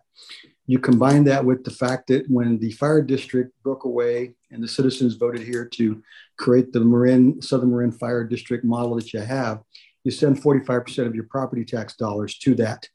So instead of 100% of your property tax, which is about 19 cents on the dollar you were getting, you're getting about 11, almost 12 cents a dollar. Uh, but what that has really done is now you become a little more dependent on your um, your sales tax, and and that's been in flux for a few years. So so as you look at uh, the city's budget, uh, all these things lumped together have created a challenge that in the near term uh, we've got to get our arms around. And and you know it starts with how efficient we are as a city and some of the things we can do to kind of do things that matter, like collect the property that property rental tax or the property and lease revenues that that we need to because you know that's a big part of our budget. Uh, it also starts with making sure that you know people are paying their fair share, and you know that's something that was spoken to earlier about HDL and what they do. And then we absolutely have to shrink costs, and so we are trying to do that. And that's why you don't see a Parks and Recreation director in next year's budget that I'm going to recommend. That's why you don't see an assistant city manager in next year's budget that I'm going to recommend. All of these things um, are really important simply because in uh, times of plenty, you have staffing and you can, you know, show staff appreciation through compensation. But right now we're not in that place. So we have to rely on our savings, which are one time and as the council has saved money over the past years for pensions and post employment benefits, they've also put money aside for emergencies. And that money totals about 37% of your budget right now, uh, which is strong. The council has a policy of keeping it at least 15%. So the real question of the city council is how do you balance, you know, cuts, uh, finding money that you should get, efficiency, and one time revenue to balance your budget over the next, not year, but the next three to five years. And in doing so, uh, you're going to have to reach into your savings account. And to what extent you go, uh, that's, that's a question we're going to be discussing. And then following that, you're going to have to talk about revenue. And, and the biggest threat to Sausalito right now is Measure O's expiration. When Measure O expires in 2024, 2025, you've collected about $15 million over 10 years. Uh, imagine $15 million less over the next 10 years. And when that goes away, uh, the things that really matter to this group, to the residents, become even more challenging given the, uh, as I said, peaks and valleys with some of those debts that we have signed up for. Uh, so it is an interesting time in Sausalito. It is something that more people need to be aware of. And, you know, there will be more conversations at a finance committee level, at a city council level, and certainly with your group about Measure O, because that is really key to success in the future. If you let Measure O expires, uh, things will get worse. If you look at extending and expanding Measure O, I think you're in a better place. And the business community is obviously wary of taxes, and they should be. And so I've tried to explain to everybody where your taxes come from, where they go, not just your, your property taxes, but your sales tax. And I pointed out that on a $10 hamburger, the city gets 15 cents. The county gets, I don't know, 30 cents, and the state gets 40 cents. And so, where is the greatest need in terms of services? It's always local, but you send more money to the state and more money to the county than you keep locally. Uh, and so that's the challenge. And so when uh, folks say, I pay my taxes, look at your property tax bill and understand the sales tax mix because you're sending a lot of money to Sacramento, you're sending a lot of money to Marin County, and you're sending money to the city of Sausalito, and you're sending money to the school district. But the city, uh, because it's made investments in its hard assets, police buildings, fire buildings, parks, um, because it's invested in its employee pensions, is a little bit strapped. And so um, I don't know that that should be a, a big surprise to a lot of people, but when you jumble it or you separate it, it's harder to understand. But when you put it all together, I think you start to really look at and say, on a general fund of $20 million, you're looking at four to $6 million out the door before you even start. And so city managers can fix million dollar problems pretty much every year. Uh, but when they're two, three, and four million dollars, uh, that's a little different uh, animal to attack. So um, any questions on the city's um, need for you know revenue and what it's doing to try to do its part so that it's not a problem, I'm happy to answer this group, especially this group. Chris, on following John's comment too, I or we would welcome a conversation on how EDAC can help you and help the staff. You know, um, it's just we know you're shorthanded. We try to all our efforts try not to impact staff, but uh, we we're not proactive enough in asking where we can also help. So uh, do let us know. Yeah, no, and then that was direction on Saturday. The council gave me direction to look at all of our non-required boards, committees, commissions, task forces, etc. And I put a report together. It's online. Uh, you should probably pull it and read it. And essentially, you have uh, commissions that are mandated by state law. You have commissions that are uh, part of your um, municipal code. And then you have a bunch of working committees and commissions that are structured exactly like a city council meeting. This one, for example, where you have you know uh, city staff involved, you have public participation, and all of that is great and good. But when you multiply that by other commissions and committees, and their Serge, and there's me, uh, it gets a little bit of uh, it gets to be a little challenging. So what we're going to do is write a memo. Uh, I'm going to write a memo with the input I got from the council on on Saturday and send it to all the board and commissions that aren't legally required or part of our municipal code and ask them how they think they can streamline what they think they need to do and how they can lessen the burden on city staff and become uh, setups where they're not uh, we're not required to be at every meeting but you still feel like you have a voice uh, in city hall and with the city council. And, and, i can tell you there are a lot of voices in sausalito and they're structured differently and they all get heard uh, and even if they are not a board commission or committee. And, and the examples that you've talked about the historical society earlier there's obviously sausalito beautiful. There are a lot of ways to get the ear of the electeds and city staff without having a full-on mini city council, which is what some of these have turned into. Thank you, City Manager Zapata. I fully agree. I mean, it's, it's kind of burdensome how we have to work through this. Uh, and I know the here up front, the amount of time that Serge puts into just supporting this, I can't imagine how many others. So you'll find us uh, getting creative on how to streamline and uh, support your efforts. Lovely. And, and just so you know, uh, you know, we would love to have um, more staff. But I think what I said earlier points out to the fact that uh, that's probably not in the in the cards right now. So we have to look at how we winnow down some of the uh, groups and committees that take up staff time. Otherwise, uh, we're spending all our time in meetings and we can't really do the work done. And when you do the both of them, you burn people out, and and that's not conducive to a good organizational culture that in, incents people to stay in Sausalito. So you got good people here uh, and I can honestly tell you, they're working through their lunch hours. Uh, they are absolutely uh, doing all the things that they need to do, and it's still not enough. And your efforts supplement that. So let me just say and conclude by saying this is in no way intended to be, um, you know, volunteerism is an issue. It's we just need to get our structure in order so that we can accommodate uh, the priorities and the wishes of the city council, the community, and some of these commissions. Otherwise, uh, too many priorities are no priorities, and we're not getting stuff done. Okay, so any other questions uh, from the community members before we move to public comment? All right, at this time, Serge, can we take public comment on a business item eight uh, regarding financial spend and request?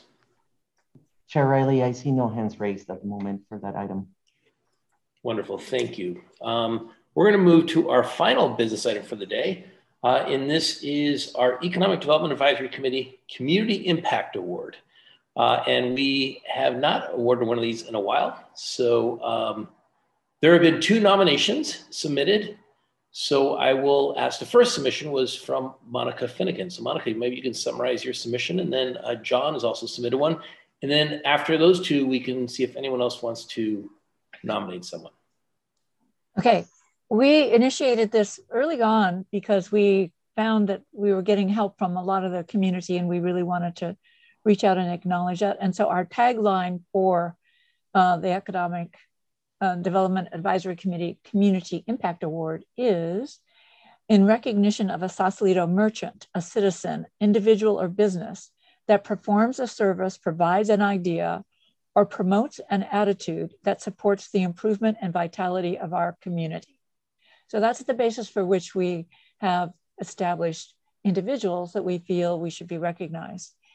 And I, I think we're way late in acknowledging Heidi Scoble for all of the work that she has done, um, not just with me, but for the entire community. And I wrote something up. I don't have Don Daglow here to help edit it, but uh, it says something like this During the 2020 and 2022 coronavirus pandemic challenges, and continuing on with numerous other city planning initiatives, Heidi Scoble diligently, with deep knowledge and exceptional customer support, assisted the community, residents and businesses, and EDAC efforts in improving and executing on complicated and important community development, permitting, and planning projects. She has done a tremendous service to our community, has exhibited excellent commitment to her city council, staff members, and deserves our heartfelt thanks. So that's my nomination for Heidi. Thank you for that thoughtful nomination, Monica. Uh, John, you uh, also would like to nominate someone. Sure. Um, first of all, I'd like to say that I certainly support Monica's uh, nomination of Heidi. And hopefully, uh, Tom, there's more than one of these uh, that can be given away, uh, these awards. Um, so, my um, nomination is for Mike Linder. I had wrote a few paragraphs up. I will just read them quickly. I'd like to nominate Mike Linder, owner of Bayside, uh, Bayside Boatworks, for the Community Impact Award. Mike has been at Bayside Boatworks for 34 years. He has a history of community service. Mike served on the WAM committee. He's been called in on numerous city and community projects, including the Van Damme Ferry Wheel project that was pulled out of the mud, saving it from being demolished. The community is raising money to make that part of a display at the north end of town in the Gates Community Park.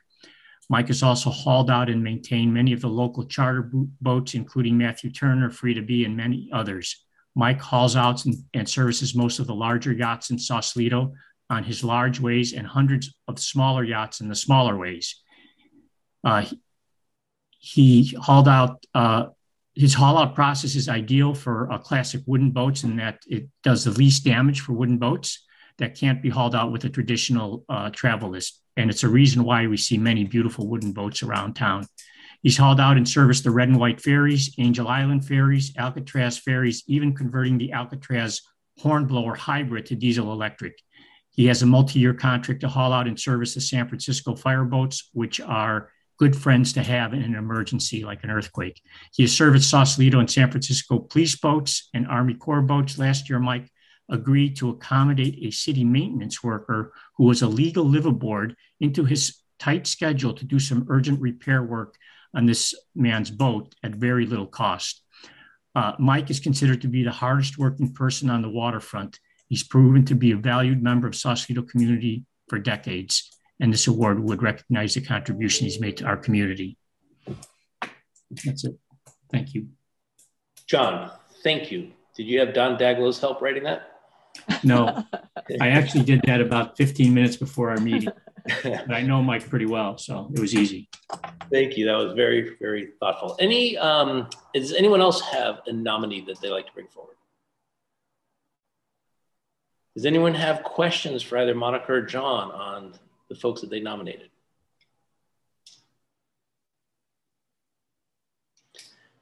Does anyone feel comfortable awarding one of these in post haste for the last quarter that we missed and one for the current quarter. I agree. Great idea. Yeah. Or the easy way out. Yeah. but we, we, we did miss last quarter. And, um, and I do think uh, what caught me about Mike Linder in, in your write up, John, when I saw it earlier, I mean, a lot of it is his current course of business, what he does. Um, but recognizing what he does for the city, for that city maintenance worker, for what he does for the fire and the police, uh, which is protecting all of us, um, is what stands out in that nomination, right? Above and beyond the call of duty. And, and I also share on Heidi, uh, we all interact with Heidi more than we do with Mike, but um, Heidi steps beyond and above her job so many times and so mm-hmm. consistently with such a positive attitude and uh, really delivers a customer service that uh, I think sets the bar for the city. So those are my comments on, on these two. Uh, any other comments or thoughts before we're gonna have to make a motion? I think they both sound like great candidates. The only uh, the thing I would also um, articulate, I think the last um, EDAC Community uh, Impact Award was for Julie, which was months ago. So I don't think we're. I think we could ha- have four awards. We're so far behind, or we haven't. Do, you know, accepted. do you want me to look up the date? No, that's okay. I was just. Right. Okay. I was just saying that. I can look over there. Yeah. No, I meant Julie It's Myers. been a while. She- It was last year. It was you last year, and then Julie Myers, like yeah, sev- several months ago. So yeah. So um, with that, I'd like to make a motion that um, we recognize Heidi Scoble and we recognize Mike Linder with the Economic Development Advisory Committee's Community Impact Awards for having an impact on our community above and beyond uh, what would be expected of some of their normal operations. So that's my motion. Is there a second? Second. All right, Serge, can you help us with a roll call, please? Sure. John DeRay, Uh, yes, approve. uh, Rachel Stodd, Yes, approve. Scott Thornburg, Chris Gallagher, Yes. Monica Finnegan, Yes. Teresa Ancona, Yep. uh, Vice Chair Cass Green, Yes. and Chair Riley. Yes. Motion passes. As an action item, um, I suggest we invite both Heidi and Mike to our next meeting so we can thank them and award them in person. Uh, and we'll communicate to them prior to that as well, so they don't hear it through the rumor mill. Um, everyone in agreement with that? Yes, that's great. Wonderful. Okay, and item, uh, business item number nine, uh, can we open up for uh, public comment, please, Serge? Uh, Chair Riley, I see no hands raised at the moment for that item. Great, thank you. Um, we're going to go through our staff and liaison updates. Um, Chair then- Riley, I, my apologies for interruption. Um, Sandra Bushmaker just rose her hand. Sandra, thank you for joining us. Please go ahead. I just want to say both of those nominees deserve the award. So I'm, I'm pleased to see that you're doing that. Thank you. Thank you, Sandra. By Sandra and her little dog. Um, okay, we're going to move on to uh, item number five. Um, and this is, uh, I'll start with staff updates. Chris, you gave us an update earlier. I don't know if you have anything else to say. If you do, this is uh, your opportunity to hold the floor. Uh, no uh, chair and commission, but you know, thank you for recognizing Heidi. Uh, that's that's really important. All right, thank you. Um, our council members, uh, Councilmember Hoffman, do you have any updates for us or requests? Actually, Jill just. Hey. just- okay. Oh, sorry. Yeah, I'm on hold oh, with my other call. So um, no, I don't have any updates, but thanks. Good meeting. Thank you. Councilmember Sobieski. I was going to say, uh, Jill just texted me to say she had to jump on another meeting. She was um, eager to make some comments, uh, but that Chris actually summarized a lot of what we were going to share. The city council had an all-day meeting on Saturday, or several-hour meeting on Saturday, uh, on some of the subjects that Chris, Chris highlighted concerning the budget. Uh, and one thing he uh, didn't say, but I will uh, say, is that he's uh, taken a pay cut himself and for um, forgone a bonus. So he's leading by example, uh, and uh, that should be recognized and appreciated because he's working tremendously hard himself. When he says that city employees are working through their lunch hour, that means him too, and um, and I get messages from him all weekend. So he is working harder for less money, doing more with less and deserves our appreciation and thanks. Uh, and uh, so he's highlighting this Measure O issue that obviously, since it's a sales tax, has it has a direct effect on economics for the good in terms of raising money for the city, but also impacting our businesses. So um, that's something we want to have an open di- and constructive dialogue with all the businesses that are affected. Um, and uh, as EDAC, I think you all are in a great position to um, initiate that dialogue and be able to channel feedback to um, Chris and the City Council uh, concerning that in the community as well. And I thought John DeRay's comments on BLT and ensuring that it's um, that we have a mechanism for applying it is another place where if you can think of creative ways that we can do that in the, in the city.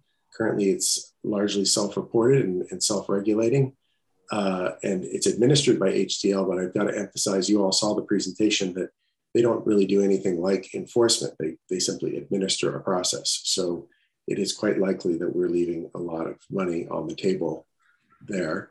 On Saturday, also, the mayor highlighted uh, a, a um, desire and had consensus from everyone to ensure that we do parking well here in the city, not just to make parking availability good, but that there's every expectation the city's leaving a lot of money on the table there as well. But of course, um, we need to be cognizant of uh, residents and uh, and visitors when we think about how to structure our parking to ensure that the city's getting its fair share of parking revenue. Um, but we just note the large difference in pricing between the private lots in town and the public lots, and also the lack of variable dynamic pricing or anything like demand pricing there. So that's another area that it would be great to get um, feedback from EDAC and its members on uh, as we consider it. Some of these topics will come up at Finance Committee in the next Finance Committee meeting. The topic of additional revenue sources like Measure O and others will be on the agenda. And uh, so any ideas you all have um, in that regard on what's been discussed, it would be great if you could channel it to the Finance Committee, um, which is City Council in general. Uh, and then Chris highlighted this notion of the attempt to migrate our Brown Act committees to um, something that's less intensive on staff. And so uh, he'll be writing a memo on that uh, for you all to consider in the coming weeks. Thanks so much.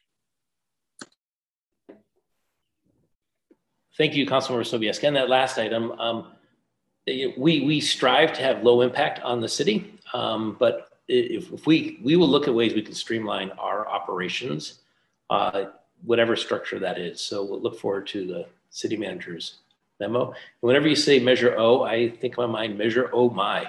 It's good. It's so, um, uh, I'm sorry, Julie. It can't be emphasized enough, uh, Chair Riley something I learned that I was surprised by. I, as a resident, always just assumed that the sales tax went to the city. That's where it's collected. Yeah. But it's worth saying on the record again that you know the eight eight and a half percent, one and one point five percent of the eight and a half goes to the city. All the rest goes to someone else. And the other shocker for me was our property tax. That of every dollar of property tax, eleven cents goes to the city. Everything else goes to someone else. So it's worth sort of sending that message out into the community because Measure O took might have sounded like a half cent sales tax increase, but it was actually a 30, a 50%, 50% increase in sales tax to the city. So a dramatic effect and not to be underestimated. Yes, I see we have a few hands up, but maybe we'll get um, the chambers update and then we'll have uh, comments from the members okay. and we'll go to public. Okay, I'll make, I'll make mine quick.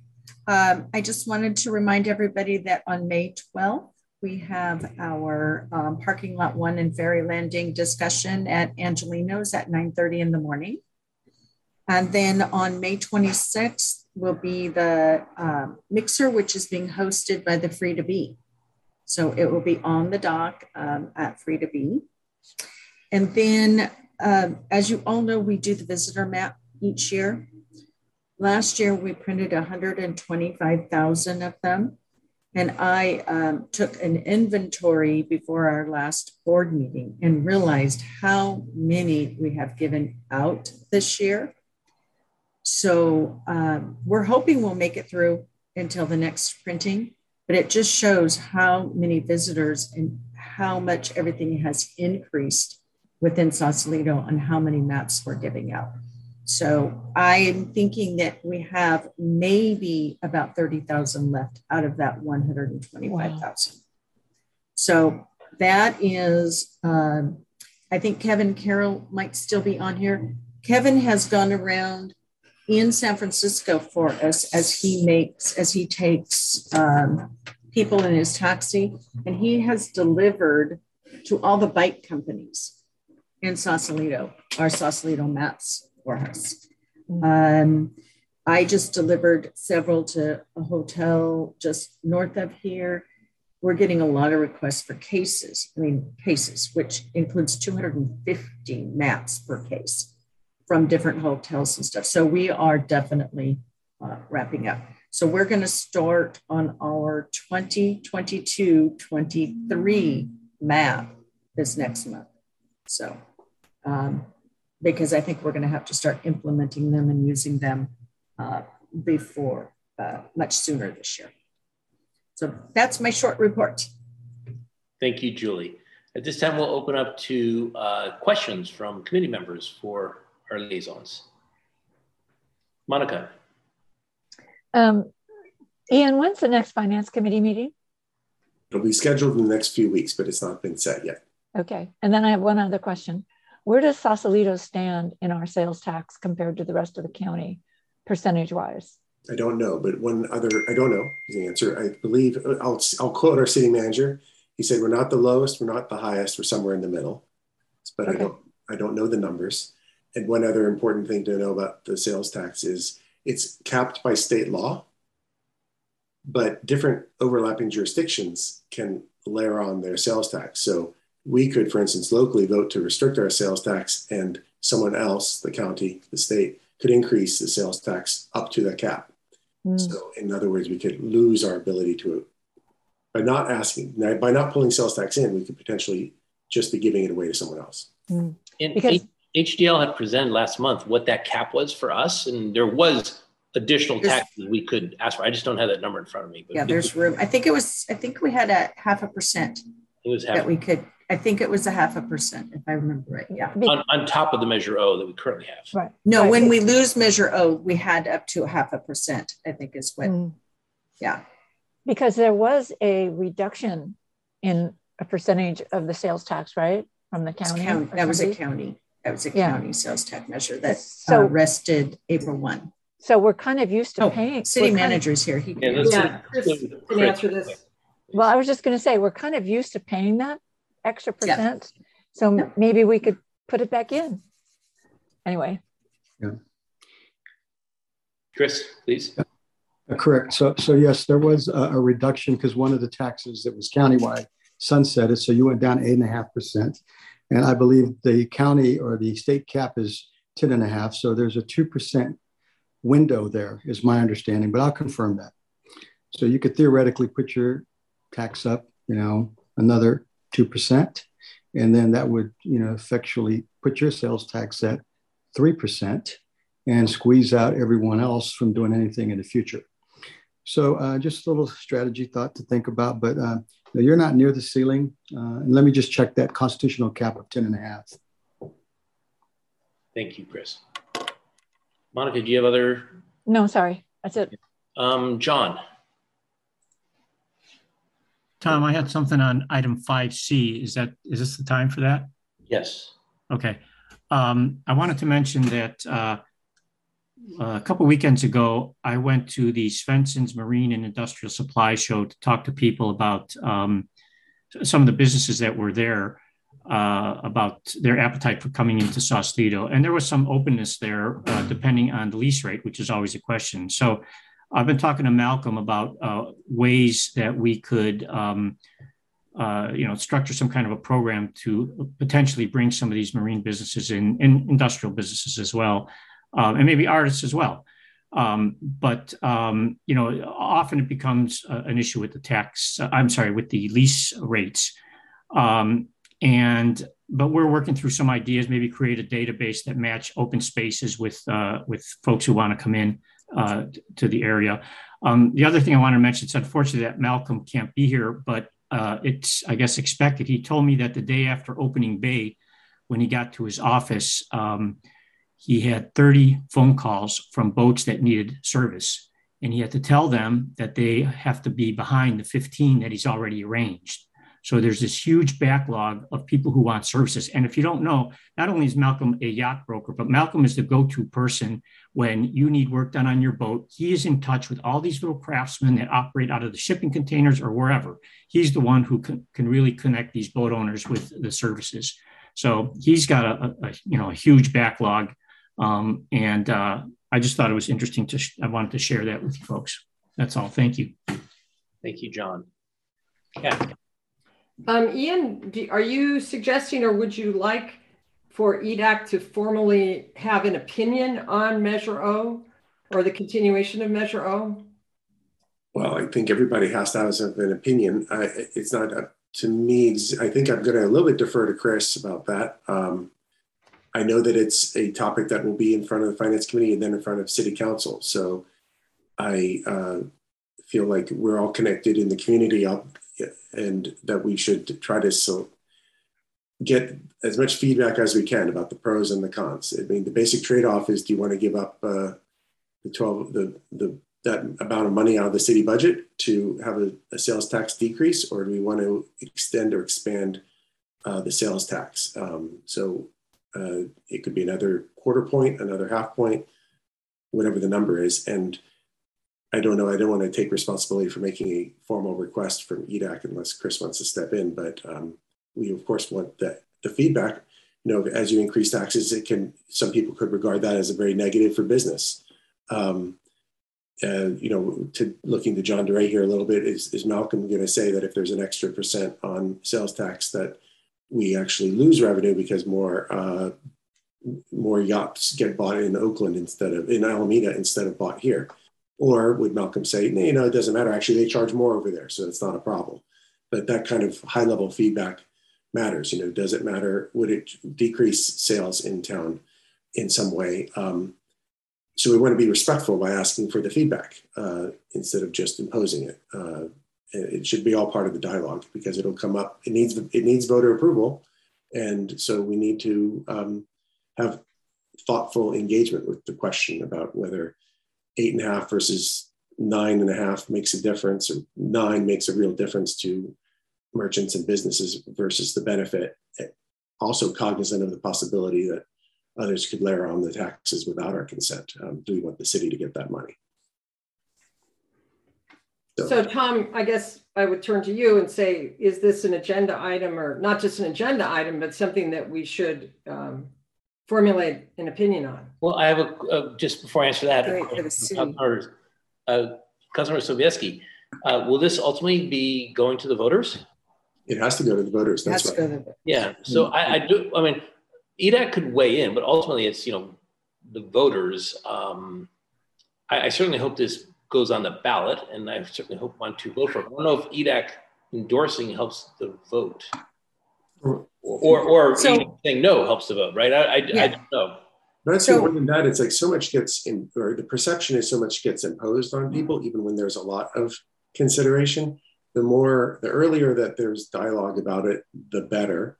Uh, and that'd be the real goal is just, I mean, looking at Julie a little bit just because she's the chamber, but we all are connected to different businesses. So it's sort of like, hey, here's the layout, you know, here's the, the cap, here's the, what's going to happen. Uh, you know, we could say no, we could say yes, you could increase it some more. It benefits the city in this way. It has this cost just so that people don't feel like, oh, it's just yet another tax being rammed down our throat. Um, it's all about education, education, education. Yeah. And we start now with the education. Yeah. Because the sooner you start with the education, the more people are going to, oh, okay, well, you know, it, it this is what it's going to benefit. It's going to help our roads. It's going to help our police. It's going to help our fire. It's going to help, you know, you list, it's, it's all about education. If you start educating them now, but we can't start educating until the city council makes a decision whether it's going to go on the ballot or not. Yeah. And, well, to that yeah, respect, yeah, Julie, if I could just say, we, we also need some just feedback. So what I was saying is, yeah, Chris spotted throughout two, like the cap's 10 and a half. I don't think anyone's proposing that per se, but just what's the number that we should put on the ballot? Uh, an extension, or as he said, an expansion. And if so, what's the expansion? Um, what's the sensitivity? So getting some feedback would be helpful for city council. Otherwise, it won't feel like a dialogue. It'll feel like a, an ultimatum or a one-way decision. So the, the decision about the ballot has to be done bef- before the middle of July. So, So- Councilmember Sobieszczyk, may, may I ask if maybe you huddle with Councilmember Hoffman and before we set our agenda for our next meeting, uh, determine if you'd like EDAC to have a public discussion on this and form an opinion uh, that we can deliver to City Council in your deliberations. And the chamber can do the same. Yes. We may want to check with the city attorney as to whether or not EDAC can take a position on this. That- Good good thought. question, John. So Good thought. Good, good question. So Councilmember, can you, uh, Sobieszczyk, can you? I will take that on. Thanks, Chair Riley. That would be great. And I'll, I'll, I'll reach out to Julie and see how we can coordinate on this as well. Okay. Julie, do you have a question or a comment? Okay. Um, at this time on um, item number five, uh, Serge, I'd like to open up for public comment on the liaison updates. And Chair Riley, looks like we do have a public commenter. It's uh, Peter Van Meter. Peter, you've been unmuted. Welcome, Peter. Thank, yeah, thank you. Um, Measure O, big factor in its original passage was that it would have relatively little impact on residents, the voters, and made it pass because most of the sales tax is paid by visitors, at least in the retail district. Now, how that affects the uh, industrial sales tax, that's a little bit different matter, but that was a key factor in the original campaign. And it seems to me that one of the inputs that the EDAC and chamber working together can do is to survey the local merchants and to see what their opinion is on this. It was already mentioned in your discussion a moment ago, but you know how much sales tax increase, let's say, over the current rate uh, due to Measure O could be tolerated without impacting their business, and that could be an important input that we could give to the council in uh, helping them formulate their uh, position. But that, of course, that survey would have to be done pretty darn quick uh, in order to get that input to them. But just a thought. Thank you. Thank you, Peter. That was wonderful. And Chair Riley, I see no other hands raised. Okay, we'll come back to the committee to see if there's any closing comments before we move on. All right, thank you to our liaisons for those uh, wonderful updates and uh, great conversation. Uh, we appreciate it very much. Uh, so we're on to um, item six, future agenda items. Our next meeting is June 6th. Uh, it's supposed to be from three to five, but it seems like we go three to 5.15ish in our meetings. I apologize for going 15 minutes over yet again. Um, but uh, on June 6th, um, if you have any recommendations beyond what we discussed here for an agenda item, um, you can bring it up now or you can send me an email. And in about a week and a half, I send a rough draft with Cass's input um, to our liaisons to get their input before we publish it.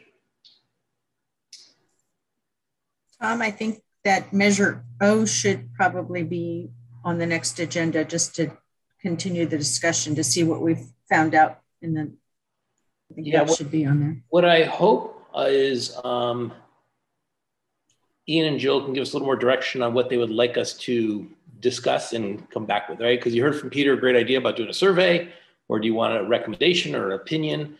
So once we get clarity, uh, but I, pretty much expect we'll have something on the agenda. Uh, City Manager Zapata. Yeah, uh, the point made about checking with the city attorney on advocacy and when and how that happens, if it can happen, that's that's right. Uh, you know, as a uh, official arm of the city, there are restrictions on how you do these things with um, sales tax measures. You you can't advocate for or against. You got to educate, and how you educate is really uh, a legal thing. So that's a good take. And then as we get our report together for the uh, finance committee, I think that will be informative for the EDAC folks. So you can, you know, take that report and use it, you know, for your purposes or whatever feedback comes from that meeting. So uh, we're looking to schedule that meeting sometime next week. Thank you, Chris. All right. Um, at this time, well, we got to open up for public comment on any future Oh. agenda items. Oh, I'm sorry. Tom, actually, I had Tom a one. his hands up. Yeah, just one more agenda item for next time, which is um, the uh, in the HDL report, not only were we also looking at sales tax and these other things, but we are also looking at um, a couple of significant businesses locally that contribute a fair amount of revenue to the city, such as Serena and Lily. Um, there were others named and and and, there were others uh, kind of outlined in, in their in the report, but I do think it's worth uh, a conversation about how we as EDAC, how the city um, can support these businesses and partner with them, help them uh, you know, help to keep them in Sausalito and to keep them happy and contributing um, those revenues that they are contributing into the city. Um, we're part of our part of our job as EDAC is to maybe recruit more businesses into the city. But I think another piece of this is also to keep our current businesses that are contributing such a substantial amount of revenue really happy. Um, so just something else that we may want to consider um, as the other side of that coin. I think that's uh, brilliant. So I, I captured that to have a discussion in our next meeting. Serge, at this time, can we open up to public comment on item number six, future agenda items? And Chair Riley, I see no hands raised for item number six. Okay, thank you. On item number seven, uh, is everyone comfortable with June 6th from 3 to 5 p.m.? Thank you. We'll get that on the calendar. I look forward to seeing you all in front of a mariachi band with maybe some margaritas on Wednesday night. Um, Happy Cinco de Mayo, celebrated on Cuatro de Mayo. Our meeting's adjourned. Thank you. Thank you.